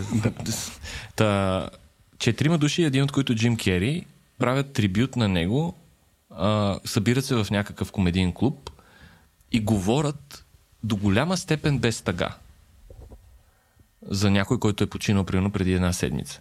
И е организирано и е заснето. И, и е изключително такова много ефирно усещане за как, как говорят за него през усмивка. Личи си, че нали, усмивката е от друга да не е от Егати Купона, но се заснели такова нещо на живо, изглежда, че не са подготвени и просто си говорят някакви неща, които не изпадат в някаква мелодраматичност, а на моменти си правят и доста груби шеги един с друг. Нали, Тук много отворена много голяма с- скоба, че българите нямат тук си слагам сериоз, сериозната шапка, че българите нямат а, култура на умиране и на скърбене. В смисъл, че тук а, некролог или а, от знаменуването на това, че някой човек си отишъл, най-често е едно голямо вайкане а, и скръбна вест. А, mm-hmm. Примерно, ако четеш а, обичуари в Нью Йорк Таймс за някой човек е политик, който е такова, те реално по най-добрия начин, нещо, което може би е готово много отдавна, е писано от много известни хора, те отзнаменуват с какво този човек е свършил и ти може да те вдъхнови, в смисъл си кажеш, нали, да, е, да е мотив, ей, аз като умра, искам е така да пише. А, а тук е дори и на самите процеси има ни хора, които нали, се изпраща и е някаква тъга и никой не смее да, да е ведър, да се усмихва и Никой така не нататък. смее нищо, кой знае колко да каже. А, да, не смее, не смее. Нали знаете за, как да кажа, ако- или добро, или нищо. Да. Това е доста българско. Нас рядко хората могат при живе... Ама няма при добро, живе... това е- това е, е Ленко, проблема. Ма ние да. при живе... Българите много трудно даваме, атрибютваме нещо на някой. Примерно кажем, ей, Златина ти много добре се справи, направи или какво си. Еленко много хубаво, тия бягания да ги направите са голяма То работа. те гледат със, е, съм, гледате със съмнение. Какво не ми казваш? Какво искаш? Взел си пари. да. Да, той е направил нещо. Има нещо нередно. да. Нещо иска от мене, ще иска. С някаква мушия го е направил. Някой, някой му го е дал. Да. Разбираш, той не, не, не може сам да го е направил. Не може да е по-добър от мен, не може да е предприемчив. Не, то не може така да стане. Като гледаш, ами, той е, може би, защото преобладава. Като преобладава нещо, като гледаш някой с а, скъпа кола, много хора първо си мислят откъде ги е откраднал. Нали? Жена Няма- с скъпа кола. Веднага тази е спала с някой и той го е дал. Украинец с скъпа кола. Те нали бягаха от война? В смисъл, че много лесно веднага може да, да влезеш в, да влезеш в а, клише. Да. И та, та затова ми беше интересно. И, и Джим Кери, а, даже а, този, спомням си един лав, Крис Рок е единия, Джим Кери е втория, третия един не го познавам. Но Крис Рок казва, ако ще трябва това да се случи, а, Джим Кери да участва в такова нещо, отивам следващата седмица и убивам Еди Мърфи. Викам на какво ниво става въпрос. Тук в България дори няма кой да убиеш. Но Еленко, Дето аз... да скърбят повече да, хора. Да. Еленко, аз ти обещавам, ако умреш преди мен, ще имаш страхотна обичари, включая в този подкаст. Обещано. Обещано. То, на български това не е некролог. Нали? Некролог е някаква жалейка. Не знам как да го... Точно превиждаш това е не- обичуари? Некролог, т.е. то е, е възпоминание. Възпоминание. Да. Но, но, но, но те неща, които ги има по улиците, които съм виждал само тук в Сърбия и в Черна гора, е пак е възпоминание, но е с някаква най-клишираната поезия на света, да. снимка грозна на човека а, и, и, и възраст. Като малък си мислех, че е писано специално за моята баба. Когато го видях некролога. Доста, да. Бях малък, бях трети, четвърти. А, аз продължавам още да си ги мисля такива неща, че са писани специално. А Не, те после ги четеш, се, да. ако, ако се загледаш, са общо взето едни 10 стихотворения, според мен. Вижте, да, да направим премиум агенция за къстъм поезия за, за хора. Ето тук бизнес opportunity.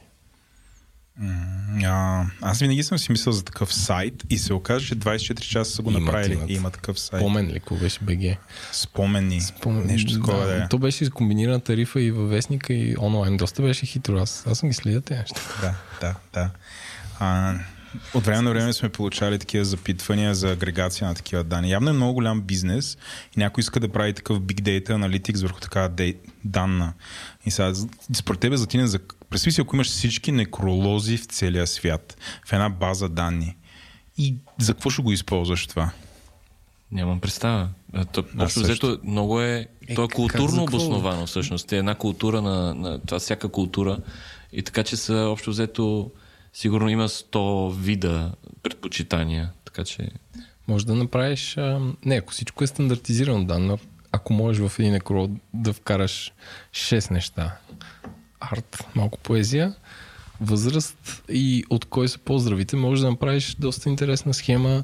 Кой е обичан баща, дядо Някакъв и коя граф. е любяща Може. майка, съпруга и Ще така. направят AI за това. Да ги То, пише. прави, три яя са клекнали така до вратата и чакат само като правиш так и веднага. И след това. Първия AI в света, който се самоуби.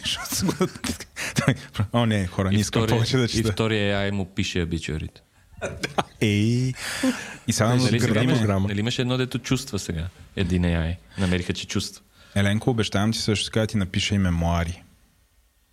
Защо? Ти не можеш да му съм- напишеш негови мемуари. Общо взето можеш да ги фалшифицираш, но трябва да напишеш свой за него.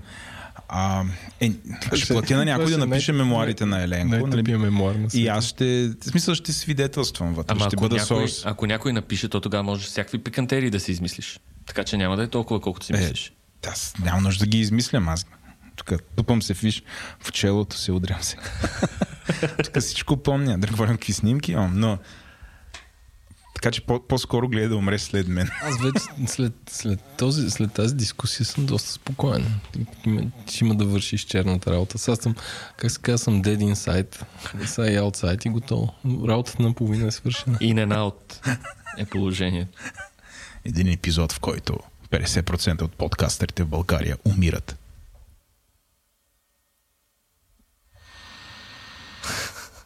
Минута мълчание. За тях. Две минути ще. трябва. Защо две? Защото сме двама. И ти трети. Накрая ще стане доста тихо. Ходили ли сте на Софийски централни гробища? Скоро. Не, аз бях на задушница на бакърена фабрика. Аз видях една снимка, която ми показва там и изглеждаше доста страшно. Ам, гроба на Гунди и Котков е доста впечатляващ. Разбира се, че има мраморни футболни топки. И последния път, като ходих там да ви е гроба на Чичуми, на гроба и на Гунди и Котков хората бяха оставили бутилка вино, пластмасово и чипс. Което, Не обичал. ма, което според мен не е редно да оставяме на мъртвите хора нездравословна храна. Може да е бил може да е бил фен, пък тогава не е имал чипс в България. Ама ти ако си Гунди, смятай, става а, не апокалипсис, ми как се казва обратното. А, второ Деня пришествие. И всички мъртви, да, идват всички мъртви. Стават Гун- Гунди Кофтков, казват, че къде къде сме тук, Ботев град, Алфа Ромео, то камион, дете се буснахме. И ще кажат, какво е това? Те няма да знаят как да ядат. Ама то, нали, оставяш там те, доколкото знам, докато като се връщат на задушниците да си хапват, пиват те. Те си идват и си хапват. И си Ама пиват. те не, никога не взели чипс, човек. В смисъл, смятай какво обида е това. Мислиш ли? Аз не си мисля, че като са, аз си мисля, че като са ходили до Англия и са намерили чипс и се знаят, знаят някакви хора, че обичат те чипс, защото са пробвали в чужбина и го е нямало в България. И всеки път, когато е някой идвал от чужбина, им е носил чипс. И така знаят, че харесват И- чипс и им оставят чипс всеки път, И когато е могат да такова, оставят нещо. е, От поколение на поколение се, се, предава, предава, да. че Гунди и Котков са ръбали чипс като бездни. И сега дори на мъртвите хора да не е здравословни. Да, примерно на твоя гроб аз ще донеса уния бомбоните, деца като а, сироп за кашлица. Лакриц. Лакри... М, Ето Еленко не. обича лакриц. Да, те черните. Ч- черни. Тя ще отида, ще оставя, нали, свеж ще запаля. Те разбира никой се. няма ги открадне, човек, никога. Именно и са вечни най-вероятно. Така че ти като, са въз...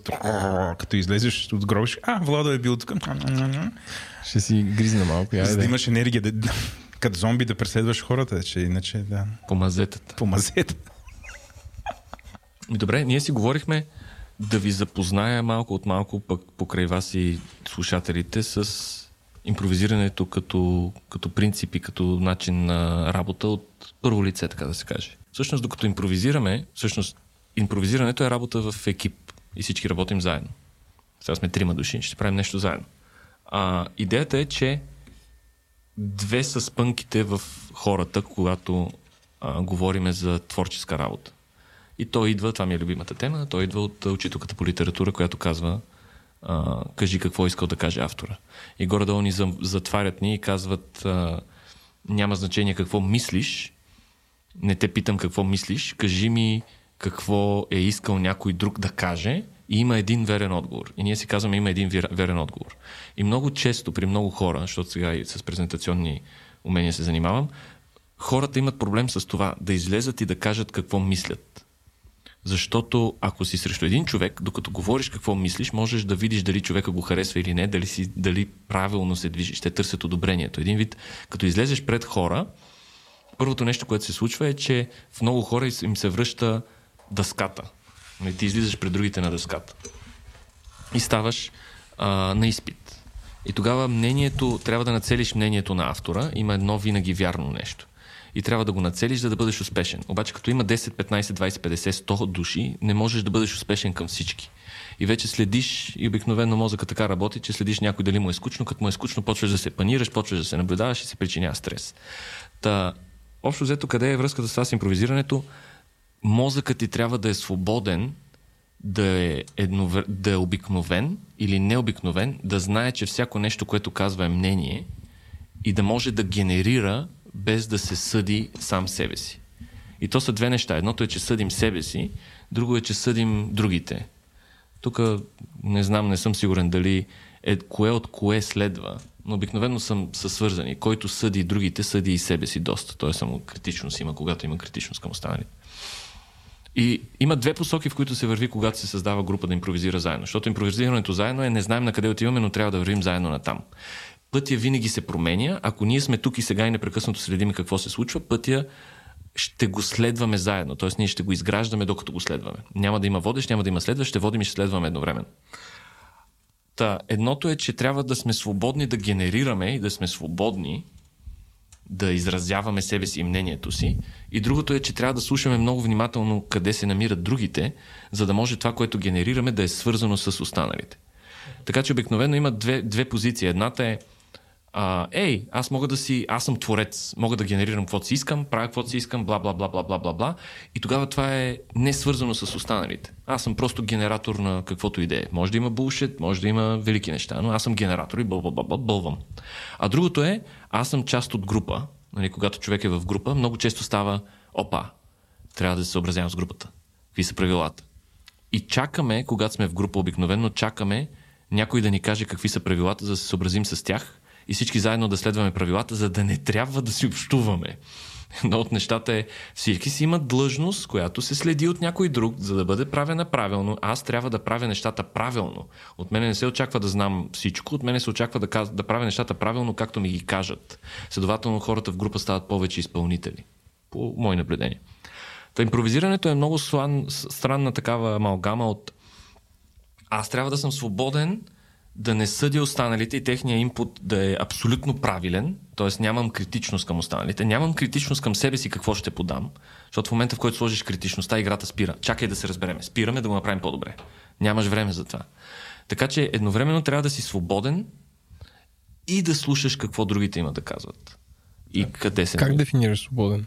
Свободен означава да не, Да не се притесняваш. да не се критикуваш. Да не се критикуваш. И сега, примерно, много е, малко странни са някои упражнения с това, но нека да започнем от там. А, сочим, е сега примерно ще сложим едно, колко да сложим? 30 секунди. Сочите така както са се седнали, неща, които виждате и на глас а, ги казвате. Окей? Okay? Сочиш и казваш каквото виждаш. И сега сочите различни неща, просто на микрофона ги казвате. Има... Айде да го правим една минута, искате. Но едновременно ли го правим или се редуваме? Едновременно го правите. Заедно всеки за себе си, окей? Добре. Малко ще стане какафония. Ще се повтаряме. М? Да, не, ама няма значение. Добре. Малко какафония. Какво? Значи целта е да сте възможно най-бързи, сочите и казвате някакви неща, и възможно най-издържливи. Една минута да може да сочите и да казвате разни неща. Окей? Окей. Айде, дайте. Една минута. Компютър, штори, рекордър, Android, Еленко, луничка шапка, лампа, чанта, бюро, червени пердета, златин, пирамидки, микрофон. закачалка, таван, Биркенсток, сандали, пирамидка, сандали с пух, Лампа. кошче, жълт найлон, пион, Welcome to Better World кутия, чанта, чаши и бананка, етажерка, волейболна топка, закачалка, мукет на вид на руло, а, обувалка, радиатор алуминиев, чаша, а, може би контакти, тениска, обувки, панталон, отдушник, който не работи, компютър, който контакт, е черен, странна котия за ток, рекордер, зарядно огромно за PC, което Еленко никой не би използвал.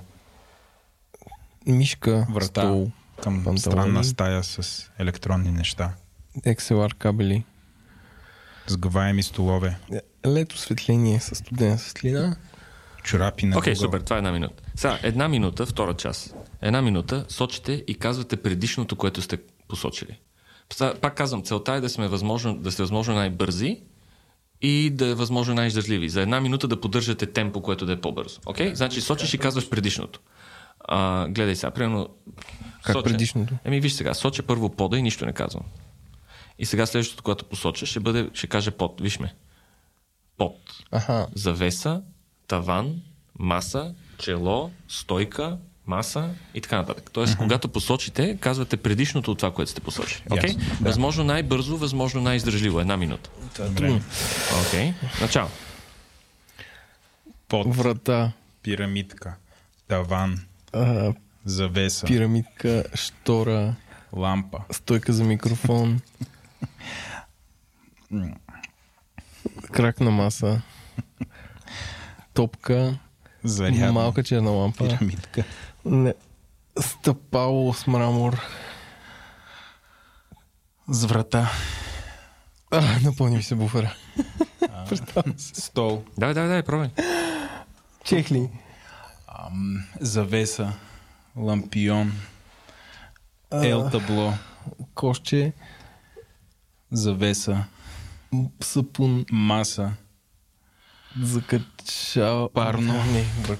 Давай, давай, давай, давай. Дай, продължай, продължай, продължай, продължай. златин, Владо, Еленко, шапка, чаша, Давай, давай, давай. Android, рекордър, Окей, добре, супер. Това е Батерия. минута. Сега, трета част. А, соча, соча, хода, соча, то хода, няма ходите. А, соча, казвам каквото и да е, каквото и да е, само не това, което съм посочил. Целта е да сте възможно най-бързи. Сочите, казвате каквото и да е, само не това, което сте посочили. А, възможно най-бързи, възможно една минута да поддържате темпо. Дай, начало. И да ходим. Не, няма нужда да ходим. А, добре. Сочите и казвате каквото и да е, само не това, което сте посочили. Дай. Таван, под, Паметник, шапка, маймуна. маса, Танк, ракета, канал, Дискорд, врата, Еленко, отдушник, небе, лампа, космос, пирамидки, маймуна, зоопарк, стол, изкуствен интелект, малък фриз, микрофон, чаша, андроид, часовник, А, Голо тяло. рекордер. Зарядно. Неща, които не са заказвани по микрофон. Лампа. Подкаст. Очила. Димитър Панайотов. Топка. А трябва да си в тази стая. как си сам си сложи грешки? Сам си сложи. Кирил Петков. Правителство. Сашо Бойчев. Окей, okay, супер. Ето. Добре. Сега говорим, нали, за, за свобода и за, за... Какво говорим? Ще видим. Какво става с третото? Първото, нали, голяма работа. Какво сочим и казвам някакви неща. Второто е сочи казвам предишното. И третото е сочи казвам каквото и да е. И сега логиката е между второто и третото, кое се забавя накрая повече, стават по-големи паузи накрая.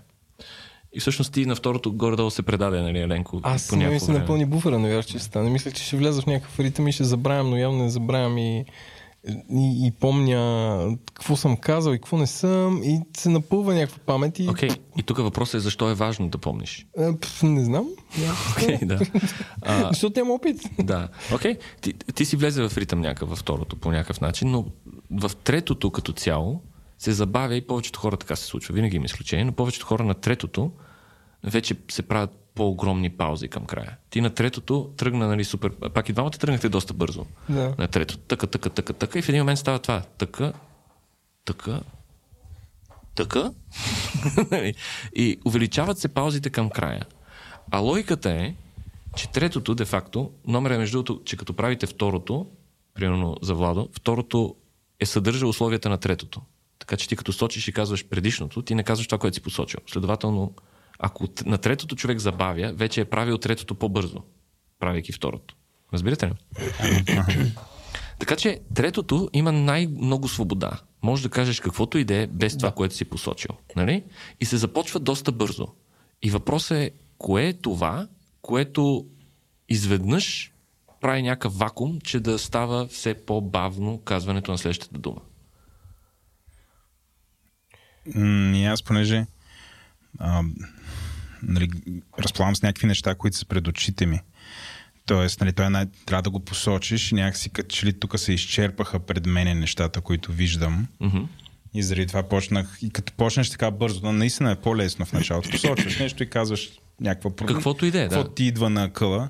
Някакси много бързо свършиха нещата пред очите ми. Ай, това е. Защо можеш да кажеш каквото ти идва на акъла и изведнъж нищо не ти идва на акъла? Какво променя тази парадигма? Нищо не виждах пред очите ми различно. И затова почнах да се въртя. Нали, за да видя и тогава почна да става по-бавно. Поне А при мен. защо трябва да виждаш нещо? И ми, ти не каза ли, че трябва да го посочвам това, което виждам и да казвам нещо. Да, за това. ма ти каза, казвам каквото ми идва. Защо спира да ти идва? Защо не сочиш едни и същи неща да, да ти идват различни? Ало, ами, защото си мисля, че всеки път трябва да сочи различни работи. Аз дори още по-съм ограничен, защото си мислех, че трябва да са неща в тази стая, защото не мога да посоча пирамидките и да кажа пуйка, защото няма пуйка. Но не съм разбрал заданието и не съм питал. Да. Но условието е, може да се каже каквото и да е, само не това, което е. Съгласен съм, но, но Да, това ми да. дойде по-късно на това и нали, пляс, пляскам се по челото и Ти даже се сети за това. сетих се и го Е, казах. да. защо след това не продължи по-бързо? Ами, защото не знам, може би съм малко спек и търся някакъв affirmation, някакви правила написани, за да ги изследвам. Не знам, може би това е дра... тр- травма от моята учителка от 8 клас Да. А, по литература. Да, горе-долу такова нещо е, защото като цяло нас не ни дават, не ни вкарват в парадигми, в които а, всичко е наред, независимо какво правиш. А това е всичко свързано с изкуство. Обаче, всичко, което е свързано с изкуство, плюс трябва да намериш начин да свършиш една работа, който е неортодоксален, трябва да генерираш идеи. То това всъщност е генериране на идеи. Но това, което става е, че Добре, кажете ми, какво правихте всъщност? Хванахте ли нещо, което правихте в самата игра? Защото тук различни хора играят по различен начин. Ти как, как Владо, избираше какво да кажеш горе-долу? Имаше ли някакъв процес, който сега се сещаш като... Ами, по, повече време отнемеш да открия предмет, защото си мисля, че наистина трябва да е уникален предмет. Не се, примерно, да соча телефона и да измислям нещо различно. Mm-hmm. И повече време ми отнемаше нали, да идентифицирам това, който е предмет. И понеже Еленко говорише върху, нали, то, то става mm-hmm. като някакво състезание mm-hmm. а, с него и той като каже нещо и мен това ме нали, по някакъв начин ме караше веднага и аз да търся. Тоест имаш такъв състезателен Това е много интересно. С, елемент. с какво се състезаваш всъщност? Нали? Защото той казва едни думи, ти казваш... А, всъщност, Ами скоростта е състезанието и очевидно ага. този, който най-бързо и най-ритмично казва нещата, може би той се справя най-добре и това нали, някакво напрежение добре. ми вкара. А, ти някакво, някаква идея как започна, с, по какъв начин ги казваше думите? А, Неща от стаята ти в- каза, не? Третото накрая се улесних и... Улесних. Ам... Посочвах някакви двойки от предмети и казах под таван. Ага. Защото да не мисля второто. И като видя дру- другите двойки ми е по-лесно. Тоест, все едно с едно, с едно мислене на два предмета, с, едно виждане на два предмета, един до друг мога да отметна две точки по-бързо. М. Да, окей. Това е, Търси това се хванах, че търсих такъв Да, да, патърн. Да. Окей. Okay. Номера е, че когато човек каже всичко може да се каже, всичко може да се каже.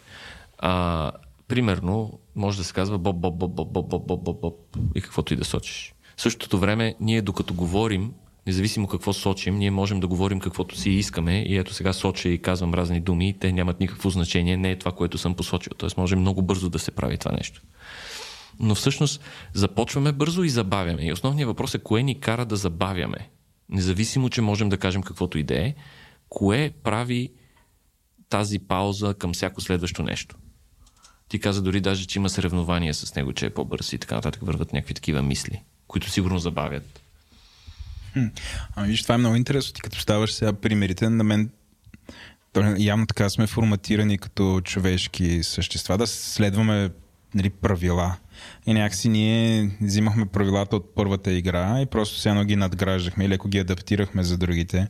На мен въобще не ми хрумна, че аз просто мога да говоря както си говоря, нали, просто да формулирам изречения, а не просто да казвам произволни, т.е. да посочвам предмети с произволни думи. Ам, което нали, по някакъв начин е наследство от първата игра. Въобще не ми хрумна и аз просто следвах а, правилата, така ми дойде. А, някакси така ги надградих в моята глава. Явно така съм възпитан. Ето така, то, всички сме така възпитани общо взето. Номер е, че това, което се случва, което забавя, не е огромните възможности, защото много хора казват, абе има много възможности какво да кажа. Да, да, обаче нямаш критерии какъв. Тоест, нали, нека да влезеш в магазина и да трябва да вземеш най-доброто мляко. Влизаш в магазина и трябва да вземеш каквото и е. Каквото докопаш можеш да вземеш да излезеш и ти си пауза. Нали? Не, вземи каквото и е. Нали? Но не можеш един вид да повярваш, че е възможно да вземеш каквото и да е. Мозъкът ти отказва да приеме, че може да извършва дейност без критерии за качество. И всъщност това, което се случва, е, че когато нямаме критерии за качество, си слагаме собствени критерии. И примерно, един такъв критерий е няма да повтарям думи, които чувам. Та игра се играе примерно с 20 души в група и никой не повтаря нещо, което е чул. Съкън. Нали? И това е още едно ограничение. Не трябва това. И всъщност всичките тия неща, които ни пречат са нещата, които си казваме, че не трябва да правим. Не трябва да се повтарят чужди думи. Не трябва да е предмет извън стаята. Не трябва да е това. Не трябва да е онова. Хора започват да играят с асоциации. Казват ябълка, круша, не ми, категории. Ябълка, круша и трябва да са плодове. И когато са плодове и трябва да са плодове, те плодовете свършват. Има една пауза, в която е, Боже Господи, какво следва. Нали? Много е смешно, че примерно мога да ям 50 манджи, ама като си кажа сега ще изреждам манджи, има 3. Всичко изчезва, защото трябва да е бързо. Нали?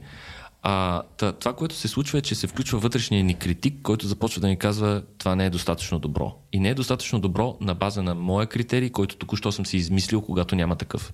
И когато говорим нали, за мислене извън котията и свобода за изразяване, свободата на изразяване, мисленето в котията. Нали? Мисленето в котията е Котията какво представлява всъщност? Котията е нашите критерии, които ги слагаме, когато няма такива. Тоест, ние се ограничаваме в дейности и места, където слагаме критериите са от други дейности и места. И особено когато трябва да намираме начини да се адаптираме, ние не можем. Хората, които изпитват трудности да се адаптират, са хората, които разчитат на правилата и критериите си, за да живеят. И това са и хора, които имат много по-голямо усещане за контрол. Нали? Контрола им е важен. Та, идеята за свободата и свързането, свободата е, че аз няма да критикувам това, което излиза от мен и това, което другия даде. Тоест аз ще го гледам на безкритично на безкритична плоскост. И една от най-честите игри, които импровизаторите играят в началото е това не е достатъчно добро. И вместо да дадат първото нещо, което им хрумва, те искат да дадат най-доброто от себе си. Все едно някакво две годишно дете да се опитва, не, едногодишно дете да се опитва с перфектна крачка да проходи. Не, трябва да ходи вече. И да не иска да ходи, докато не ходи добре, докато не тича. Нали? Няма как. Мисля, това е усещането ни, че като бъркаме, губим. И като децата порастват всъщност, те си играят първо сами, играят си свободно, после си играят далече от родителите и накрая всъщност влизат в училище. И тази игра, която е децата се учат през игра, нали, пробват различни неща, сменят много бързо, изключително адаптивни са.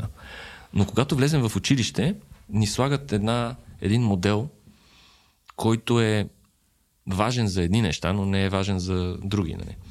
Та, премахват ни креативността по много такъв деликатен начин. Премахват тази игра с идеята знаеш ли колко е 2 плюс 2?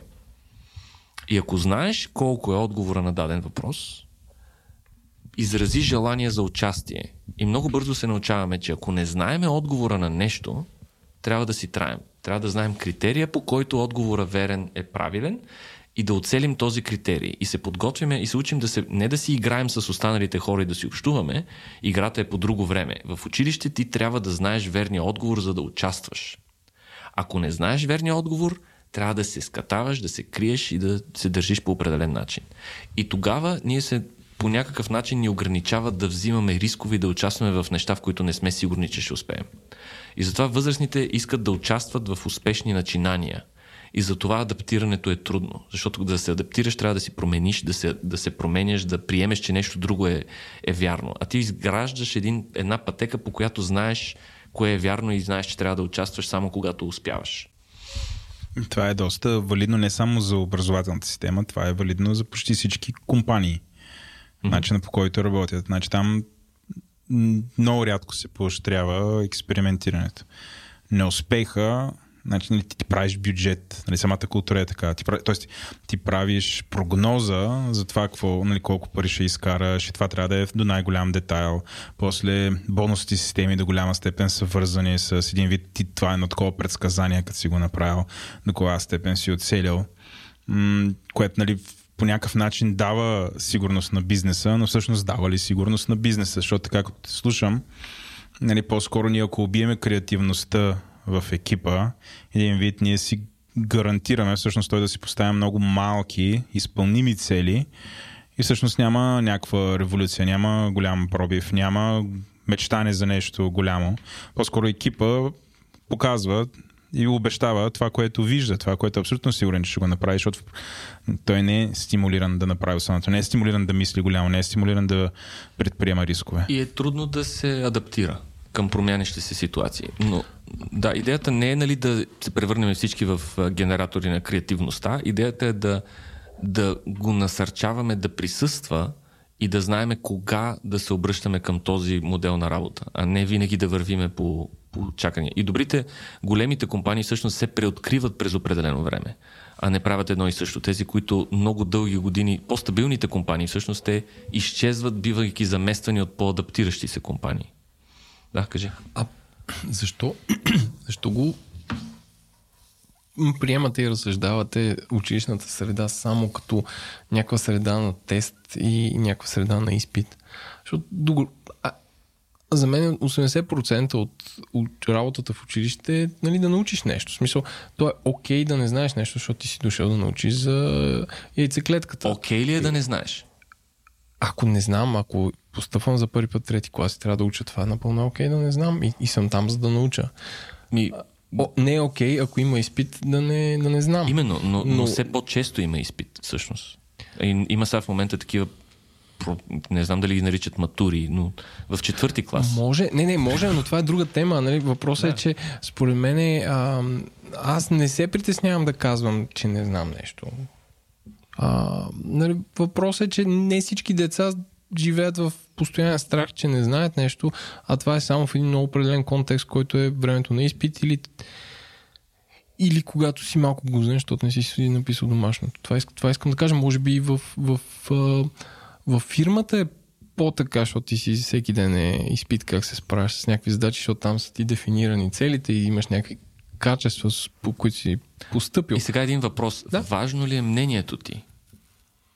Въпреки, че а, ти къде? не можеш да знаеш всичко. В фирмени обстоятелства, примерно. А важно е, ако някакви хора са ме наели за това, което съм, те би трябвало да Да. ценят, ако има какво да кажа. И колко хора се обаждат само когато са абсолютно сигурно, сигурни във всичко?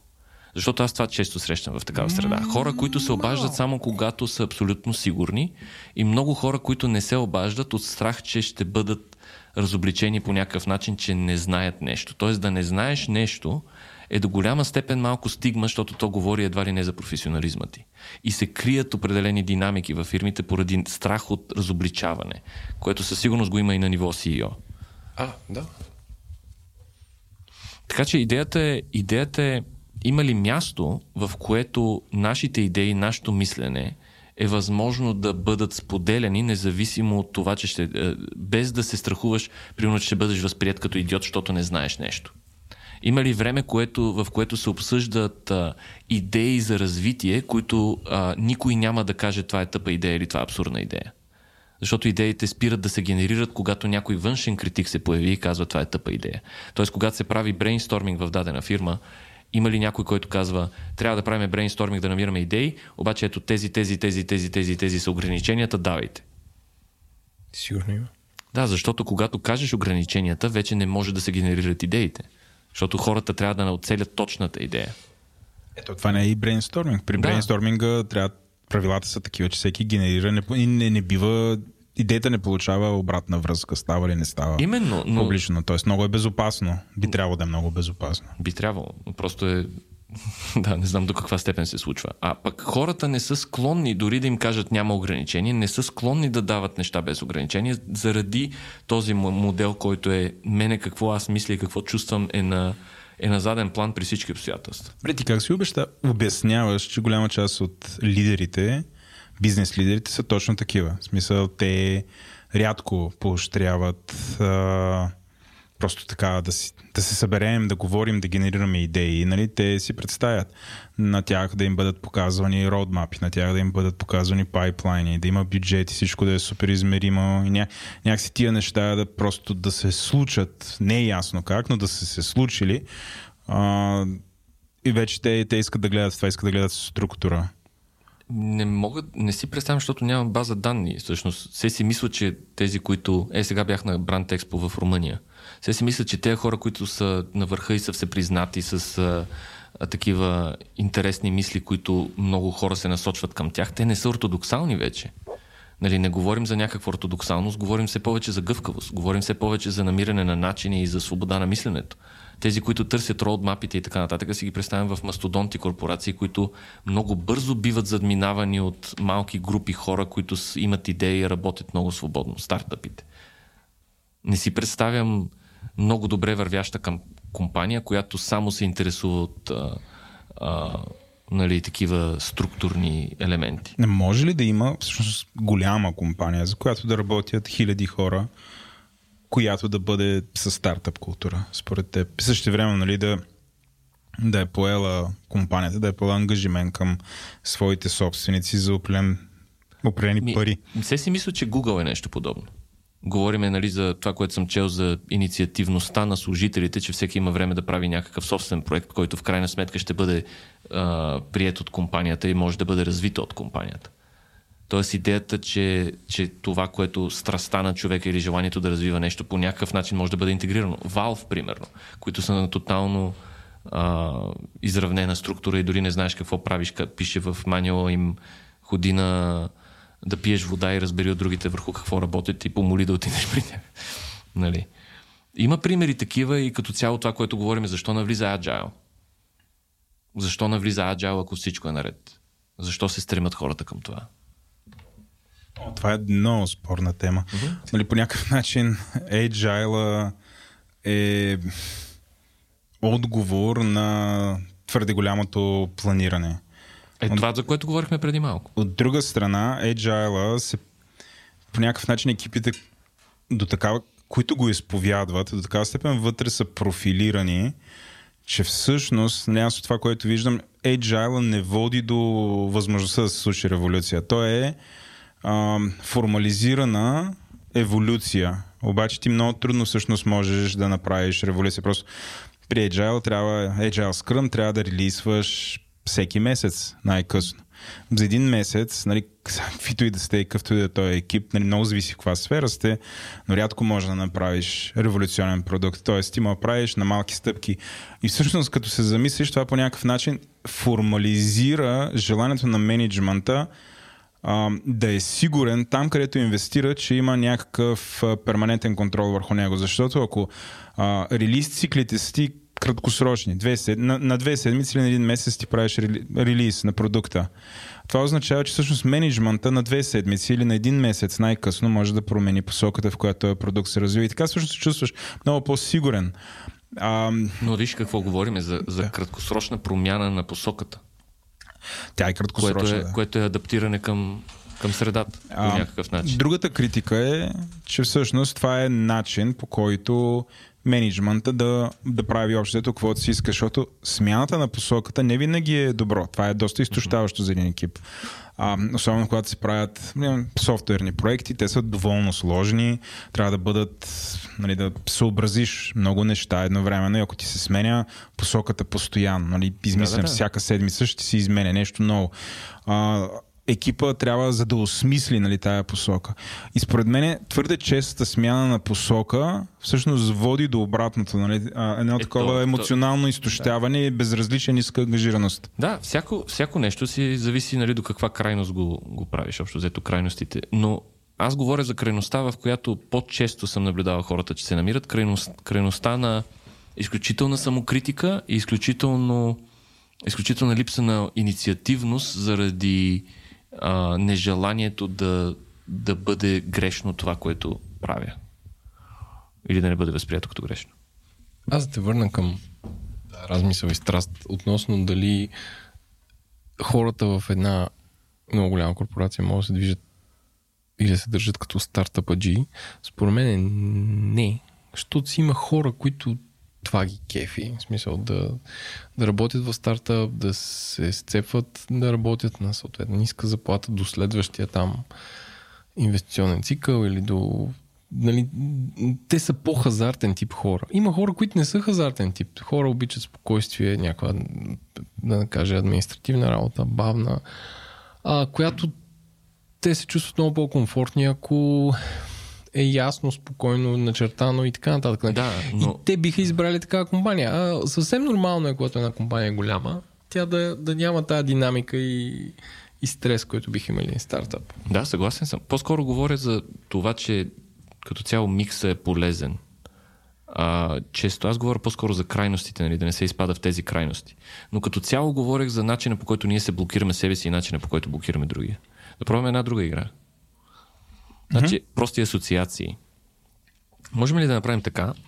Аз ще казвам дума на тебе, Еленко. Ти ще кажеш дума, която ще въжи за Владо. Владо ще каже дума, която въжи за мене.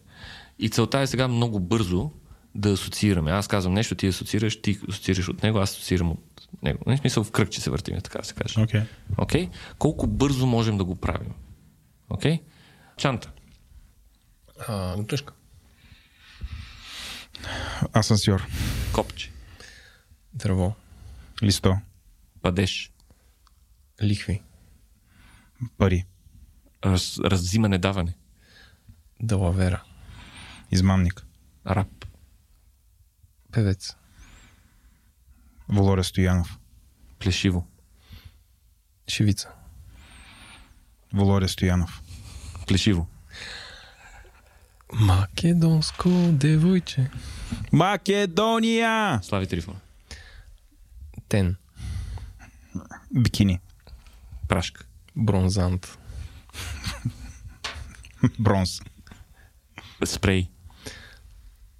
Куче. Котка. Мяу. Пашка. Косми. Настръхване.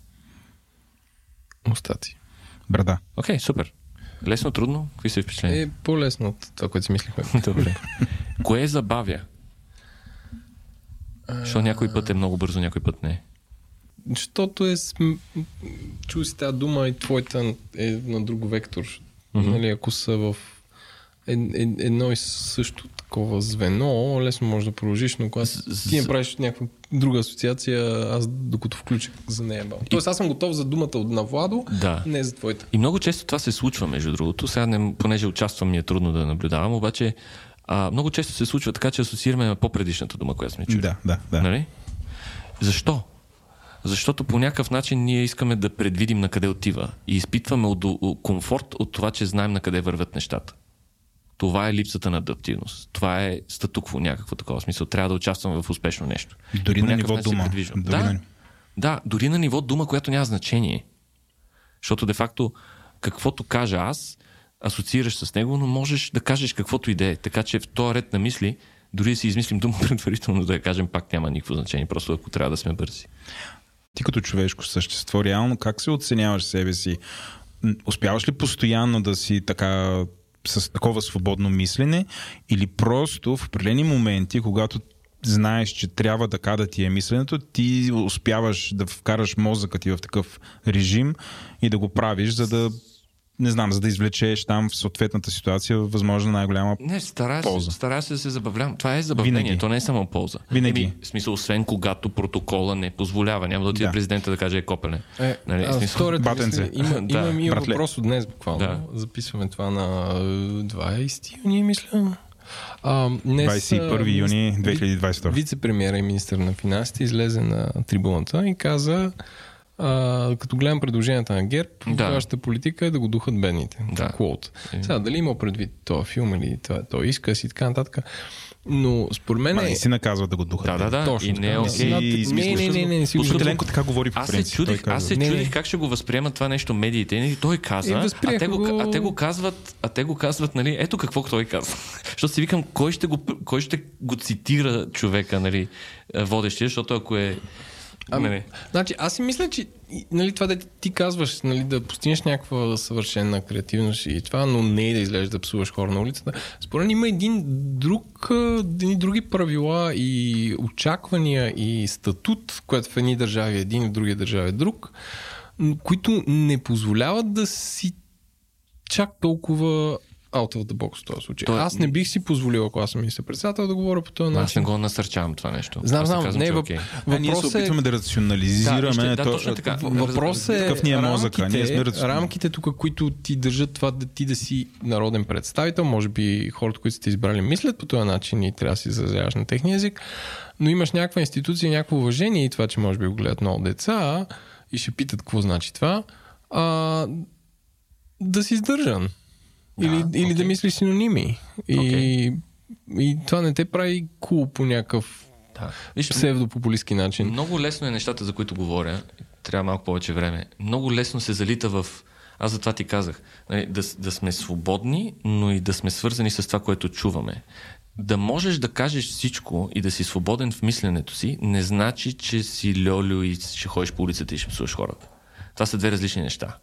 Значи, че няма да си затваряш мозъка за възможности и няма когато чуеш някой да каже нещо, да кажеш това няма да стане, защото. Мозъка, който е затворен, този inside the box, е с критерии, които не са верни. И това е част от съще... същината на егото. Аз знам как стоят нещата. Ти това, което ми говориш, са глупости. Аз няма да направя това, което искаш ти от мене, защото си нещастник. А, аз, аз, аз, аз, аз. Аза се пази от критерии, които не са верни. Няма как те да бъдат верни. Това пази егото, увеличава го и стават едни арогантни хора, които не приемат чужди мнения. Това го има много, на, много места. Дори да си експерт, невъзможността да чуеш чуждото мнение и да, и да се замислиш как това може да ми бъде полезно, е ограничение на мисленето, за което говоря. Не да си льоло и да кажеш всичко е възможно, okay? но когато чуваш нещо, това е разликата, промяната на моето поведение от 10 години назад на сега. Когато чуя нещо, не мога да кажа директно не на човека. Това е едно, израз, из- едно изразяване на, на това, за което говоря. Аз просто чувам, каквото чуя, казвам как мога да го ползвам, как мога да го развия. Това е.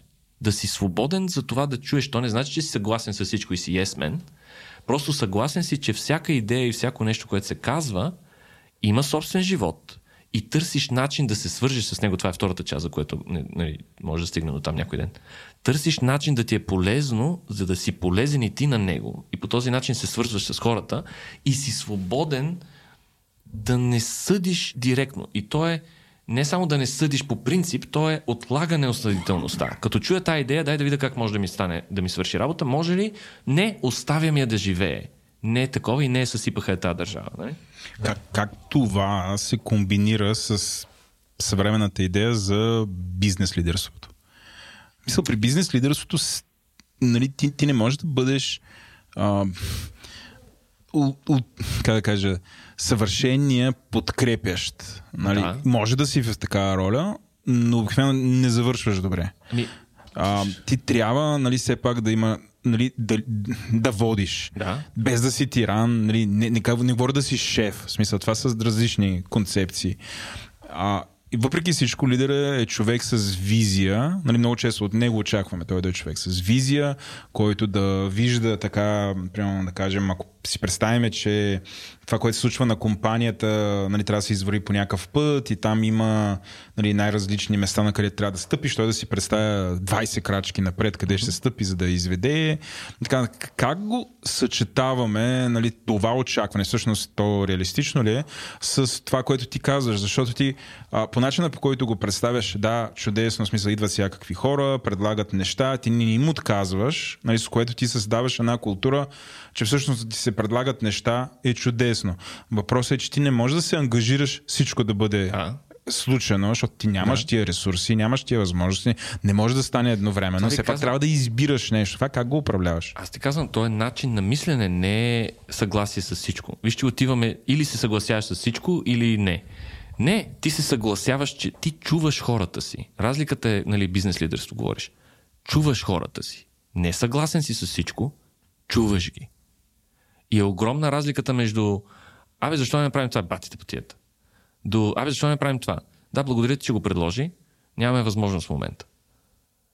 Или, да, чувам те. Окей. Okay. Ще помисля или нещо такова. Нали, смисъл, разликата в тези отношения е огромна, защото на човек, на който му се каже това е тъпа идея три пъти, той престава да предлага идеи. И в един момент има едни такива лидери, които, айде бе, що, не, що хората ми не са инициативни?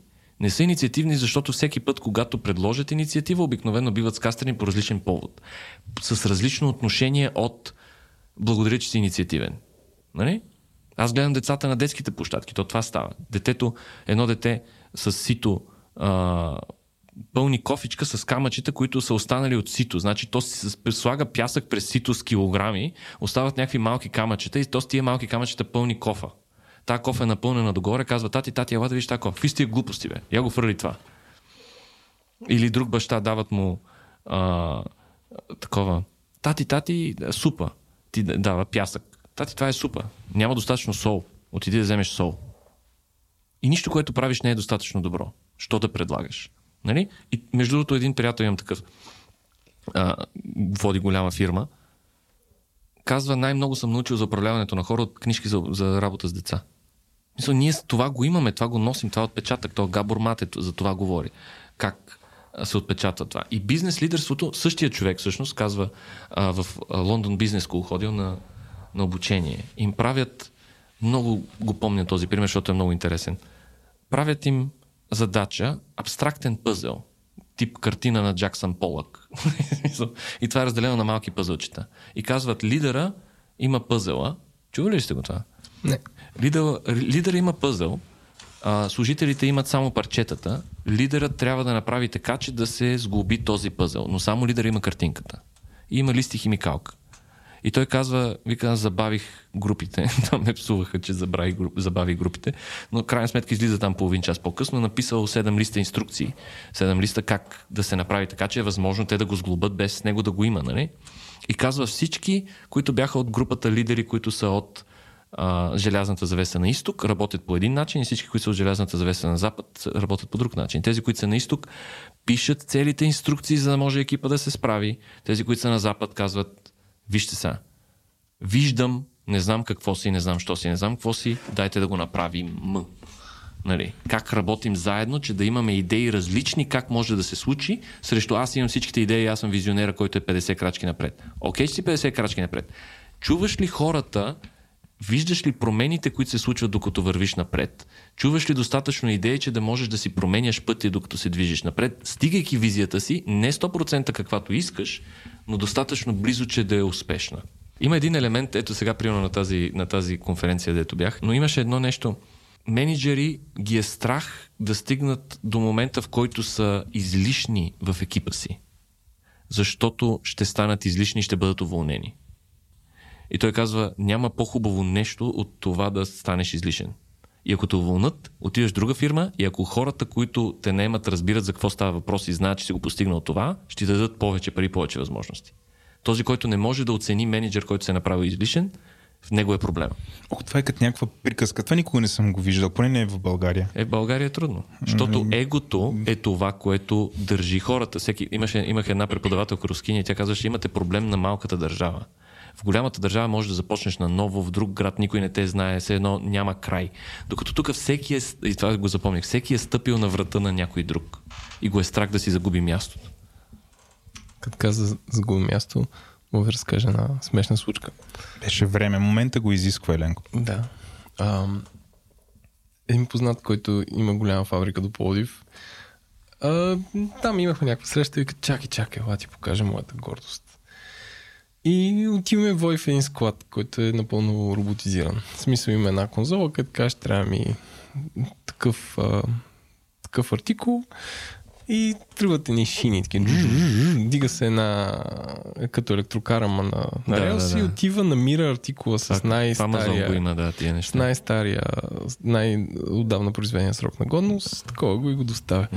И той направи това, аз бях, уу, такова впечатляващо и той е така, чуй сега. И аз чувам и нищо не чувам. Викам, нищо не се чува.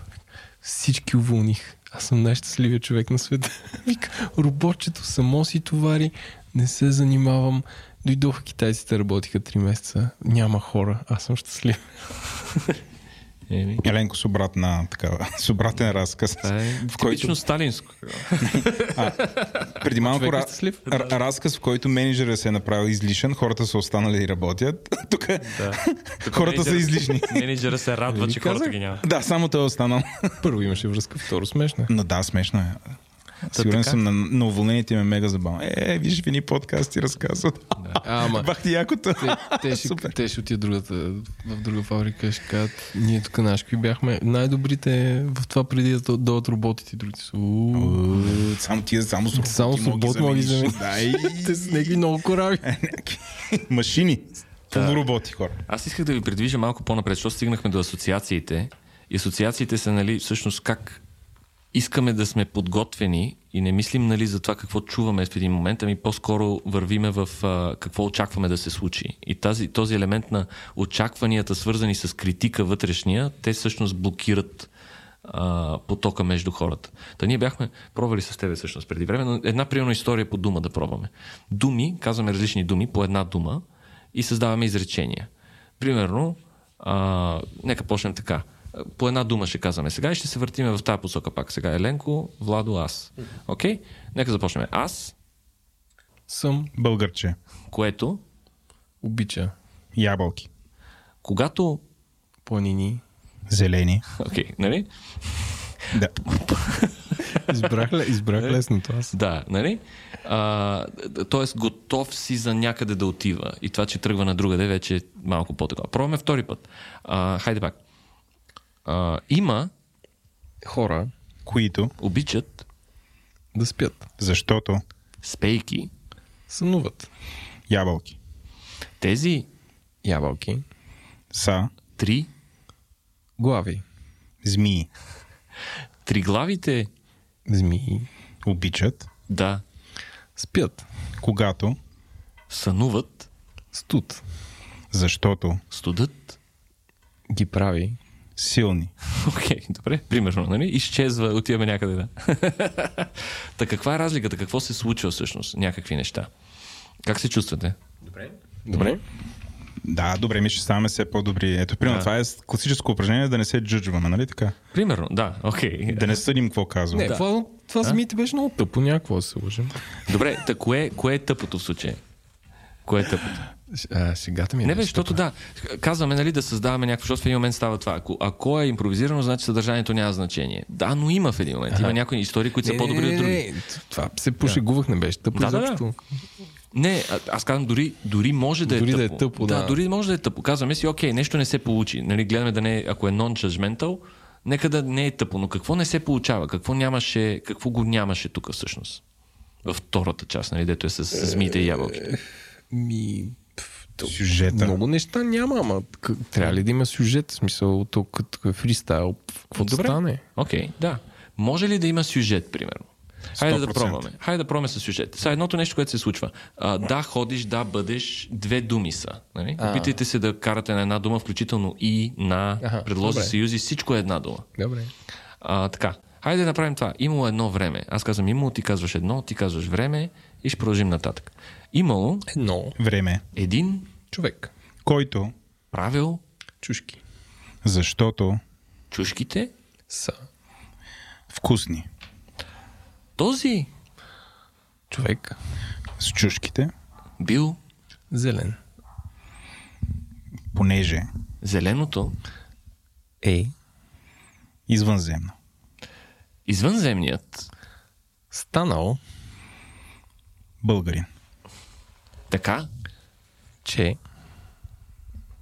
Всеки българин, да, харесва, неговите чушки. докато един Ден. извънземният казал Може ли да. станем. извънземни. Окей, добре. Хубаво. Какво става тук? Зациклихме. А? Какво става? Зациклихме. Добре, за... Какво, какво значи за цикъл? Ми въртим се около с, някакси един същ сюжет, дори цвят, зелени чушки, Мгм. извънземни. Да. М, да, в смисъл, че не излизаме от някакъв, някаква центрофуга така. Да. И сега въпросът е как правим нещата така, че да стават по-добре. Защото вижте, импровизираме, всичко може да стане, каквото и да направиш е окей. Нали? Какво тогава ни, какво защо тогава обаче отиваме в Crazy Town много бързо? Не, то става Crazy Town. То има лами, да зелени. Crazy? Crazy Town. Crazy Town е Алиса в страната на чудесата без Алиса. Нали, всички- са луди. Не, Даже между другото с Алиса е Crazy Town. Без Алиса е нормален ден. Нали? В смисъл, ако всичко, е, ако всичко е лудо, значи е нормално, ако няма нормален човек да го види. Нали? Идеята е, че ако всичко е окей, тогава няма да имаме критерии за качество. Ако всичко през цялото време е окей и сме окей, каквото и да си кажем е окей, няма критерии за качество. Ето тук може би ще намерим някаква връзка пак с бизнеса. А, свободни сме да казваме каквото и да е, но сме свързани да правим това, което създаваме, да е хомогенно и а, ако говорим за лонг форма импровизацията, е да е вярно. Нали? Така че в момента, в който се случи нещо, което не е обичайно, първо, че трябва да сме очевидни с, с себе си, защото а, един елемент не е достатъчно добро се появява. Критика се появява, който казва, не може просто да разказваме някаква история. Нали? В смисъл да е обичайна история. И затова човека става зелен. Нали? Това е малко от, ам, как да кажа, трябва да има нещо абстрактно вътре. Не трябва да бъде нещо по-интересно. Не е достатъчно да е просто да си говорим. Нали? Изведнъж се появява, че е зелен човек. Това е нещо, което е необичайно. Нали? И оттам нататък, ако говорим за работа в екип, нали, задачата на всички е, когато се роди необичайното, да разберем какви са правилата, по които, по които живеем вече. Да го направим това необичайно нещо да е вярно. И тук е not judgmental момента. Нали? Той не се е съдил, че казва, че човека е зелен. Това нищо лично, нали, случай. Той не се, съд- не се съди, че казва, че човека е зелен. Но ако човека стане зелен и живее в един а, свят, в който кучето говори на сиамски и има пардящи жирафи, нищо вече няма значение. Защото всички сме отдали а, воля на нашата креативна среда и няма, няма никак, нищо общо нямаме. Нали? Та, импровизирането е свързано с свободен съм да се изразя, но подкрепям останалите и тяхната истина е вярна. Така че всички работим, когато чуем нещо, да го направим да е вярно и да е окей. Okay, да? А мисля си, че последен път не стана толкова хубаво, колкото си мислихме, защото нямаше някакси... Аз вечно търся правилата, обаче примерно, нямаше задание за 3 минути да можем да разкажем нещо. В смисъл, че така им чуш, че може да продължим още нужда от 10 минути. Цел. Да, точно. Виж, имаш нужда от структура. Но въпрос Да, е, структурата, структура, структурата, структура е е, точно структурата е в не можеш да я контролираш, защото сме заедно и импровизираме. Можеш да слушаш какво присъства и да помагаш то да стане важно. И структурата се появява, защото една история, като говориме, историите нямат край всъщност. Всяка история започва от някъде, където друга история свършва и свършва някъде, където друга история започва. И ние, де-факто, ако, ако е група хора, която се слуша внимателно, може да говорим много дълго време и да, когато спре, това е финала. Сега има по-подходящи места за спиране или не, но нали, няма, да, няма да изпаднем в моменти, в който да, да не може да каже нещо. Нали? Просто защото си внимаваме един за друг. Хайде да пробваме още веднъж. Идеята е, каквото кажем, да се опитаме да го обясним да стане вярно. Не сами, но пак сме с по една дума. Окей? М, Дай пример, за да мога да си го рационализирам. А и нашите слушатели. Ами дай да пробваме, пък ще кажа. Защото, в смисъл, опитайте се да, да, да бъде... рационализираме и да е вярно това, което казваме. Да, опитайте се, когато... Абе, хайде да се опитаме да е скучно. Без да ням, без зелени хора, без, без извънземни. Да, айде да се опитаме да говорим с основната задача да бъде разбираемо и, и ясно изреченията, okay, да са ясни, Няма а не, да е, а не да е оригинално и интересно. Разбирате ли? Да е на тази земя. Ами Няма значение. А, ако Са, стане тъжно, може ли да е тъжно? Всичко може. Въпросът е основната ни задача. Имаме една задача и тя е изреченията да са ясни и да има логика това, което казваме. Окей. То, даже по тази логика, дори зеления човек има логика, ако го направим след това да има логика. Окей. Та, така. А, айде да пробваме по една дума и може би, примерно, ако искате да кажем точка на изречението, ако има точка, за да е ясно, че почва следващото изречение. Тоест някой казва точка и може да каже следващата дума, ама казва точка, че е свършил. Защото аз го правя това някой път, не знам дали го хващате, че го има. Че може да свършва изречението. Mm. Да, Да, пробваме да. по-кратки изречения също. Точка брои ли се за дума, извинявай? Не. Не. Не. Това казвам. Окей. А, имало Едно. Зелено. човече, По. Не те чу? По. По. По. какво ти хрумва? Първото. По български. Език. И. То. Правило. Салта. Точка. Било. Зелено. Защото Кофа. Зелена. се. Зелена какво? Се. Окей, добре, зелена. Кофа зелена се. Да. Добре, окей. Та, виждате ли Че, смисъл? че, да, да, м- Продължавам. Да. Кофа зелена се. Лиснала. Върху? Него. Е. Добре, окей. Да, та виждате ли смисъл това нещо, за което говоря? Са, кофа зелена. Какво кофа зелена? Е като, като планина зелена, смисъл. Аха, окей, добре. Значи Нали не го беше, ако изобщо някак може да се напише. Или ти си още на зеленото човече, че не може да има смисъл. Не, не, аз а, тотално пак не успяхме да го направим смислено, но не съм Да, да, това. според мен, тук, според мен тук мисля, че се отказваш преди да намериш начина да бъде смислено. Защото ти приемаш, че е безсмислено още преди. Защото ние Не, не съм, де факто не съм се приемал, стремиме. Стигнали до зелено човече, то е... Е, обясних. Да, да, ма виж сега, виждам, ни- че- то малко вървеше към зелена боя, че се е лиснала върху него. Виж мисъл. Е, да, Да, да, така да. завърши с ковата. Да, да, ма кофа зелена и не е ясно, че е боя. Е, да, не. ако особено ако си мислил, мислиш ли, че е боя, като го слушаш? Не. Не, окей, Не добре. съм нализал в такива Не, детайли. но ето, примерно, ние не сгрешихме, защото той като каза нещо, може би, е, защото всъщност ето аз можех, дори и той зелена се, и аз може да кажа лиснала. Това вече от втория път го Да, измислих. да, примерно може да, се, може да се придвижи по някакъв Да. начин. Но номер е до каква степен, ето виж сега, примерно говориме, че нали, да е по-смислено и така нататък и почваме пак с зеленото човече. И веднага влиза Е, това мозъка. беше провокация, И веднага, нарочно. така ли, нарочно Естествено го, да. Е, защо бе хора? Ами не, защото ето, нали, да го върнем някакси с предишното. Именно да, нали, въртяхме се, нарочно да се вкараме в нереалното, за да може да излезем, което също демонстрира. Хайде да се опитаме сега, защото вече това е, това е, също- провокация. Това е резистанс към задачата също. А, да, да пробваме без провокации, да бъде, пак ви казвам, основната задача е да е смислено, а не да е интересно. Okay? Добре, добре. Хайде. Имало, Много Хора, които смятат. че могат Да, обичат други животни Ето го момента. Усети ли го? Момента, в който върви да е други хора, но правиш пауза, защото трябва да е нещо друго, а не е хора. Усети ли го? Аз го усетих. Да, но аз... Очаквах не, да кажа не, хора. Не, не мисля да продължа към хора. Да, окей. Нали? Да, да. Тоест, това е, ето, за, за това всъщност обсъждаме по-рано. Това е вътрешния критик, който казва не е достатъчно добро. Спонтанното не е достатъчно добро. Естественото не е достатъчно добро. Очевидното не е достатъчно добро. Трябва да имам оригинална идея, за да се включа. Това е някакъв вътрешен модел, който е. Нали? Има други хора, които казват, не трябва да е оригинална идея за да се включи. Тоест, не, могат, не трябва да имам оригинални идеи. Има различни крайности на начина по който сами си слагаме такова. Обаче истината е, че колкото по спонтанно и по-очевидно е, толкова по-сме свързани. И колкото повече се стараем да бъде оригинално, толкова повече се дистанцираме един от друг. И това е нали, липсата на... То е, в, импровизирането се говори за откритие срещу из, измислене. И измисленето е с половин секунда след откритието. Откритието е веднага е ясно, но след това има недостатъчно добро да отива нещо друго. Та стремим се, а че идеята е, че ако сме достатъчно очевидни, ще се свържем и оригиналното ще се роди естествено, когато му дойде времето, а не когато някой реши.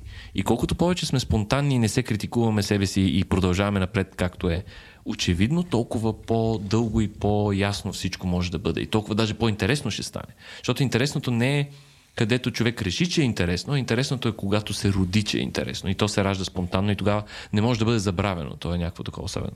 А- Усещате ли го? А, Аз го усещам. Аз мисля, че имаме ние, ние като общество сме в някаква и такава епидемия на, на вътрешния критик и това е заради социалните медии, защото ние там постоянно имаме възможността да комуникираме пред много хора, но един, по някакъв начин се чувстваме длъжни, нали, както в тия игри. Трябва да се случва бързо. Ние трябва да се случва и, постоянно. И трябва да го направиш оригинално. И трябва да е оригинално. Не трябва. Аз даже давам задача така, не, нека да е скучно. Нали? Но ние не можем да приемем, че Да, но е социал... да, да, да, да, аз казвам, че епидемията идва до това, че социалните медии правилата са, че не трябва да е скучно. И ние по някакъв начин се чувстваме длъжни всичко, което казваме, да е много, много спайси, много оригинално. И това по някакъв начин трябва да го правим постоянно, някакси да сме релевантни. Дори един нормален, един, ако отвориш един трет в Twitter, в който едни хора си говорят, нали, много зависи каква е темата, но примерно те не са на същото мнение, много бързо те ескалират да да са брутални един към друг. Или другото, което ако просто се дава оценка някаква и те заедно коментират нещо, те няма такъв нормален разговор, за който ти говориш. Той, той е винаги много пеперлив, много остър, много оригинален. Да, аз виждам тази точно епидемичност към, към нетолерантност. И аз за това говоря, че, че има нещо особено и за мен това трябва да се преподава в училището на децата. За мен има два урока, които трябва да се учат в училище. Едното е как да се филтрира информация и другото е как да се общува с уважение към емоционалността на другия, да се разпознават емоциите и да се общува отворено. И да може да се дискутират теми. Защото ти ако, ако си тотално убеден в нещо, и това е друга тема моя, която я обсъждам покрай презентационните умения. Ако ти си убеден в нещо, 100% няма шанс да е друго, според мен не бъркаш. Мисъл, няма такова нещо. И това е егото, което ни кара да сме моето да е най-важното, моята. А, а тази отвореност към, към какво друго съществува в този свят, какви други мисли, какви други чувства, какви други възможности има за това, за темата, за която и да е тема, това е богатство. И всъщност ние се лишаваме от това богатство, като се съдим себе си и останалите с един аршин. Ами благодаря ви за това гостуване. Ние Особено. много благодарим.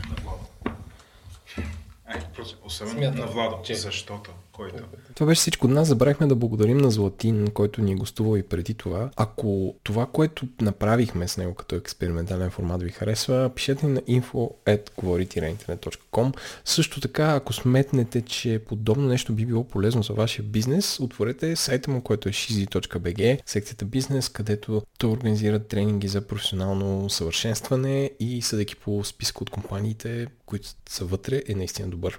Така че благодарим ви, бележките на шоуто и до скоро. Това беше всичко от нас. Ако ви хареса този епизод, ни пишете в Twitter. Почта ни е info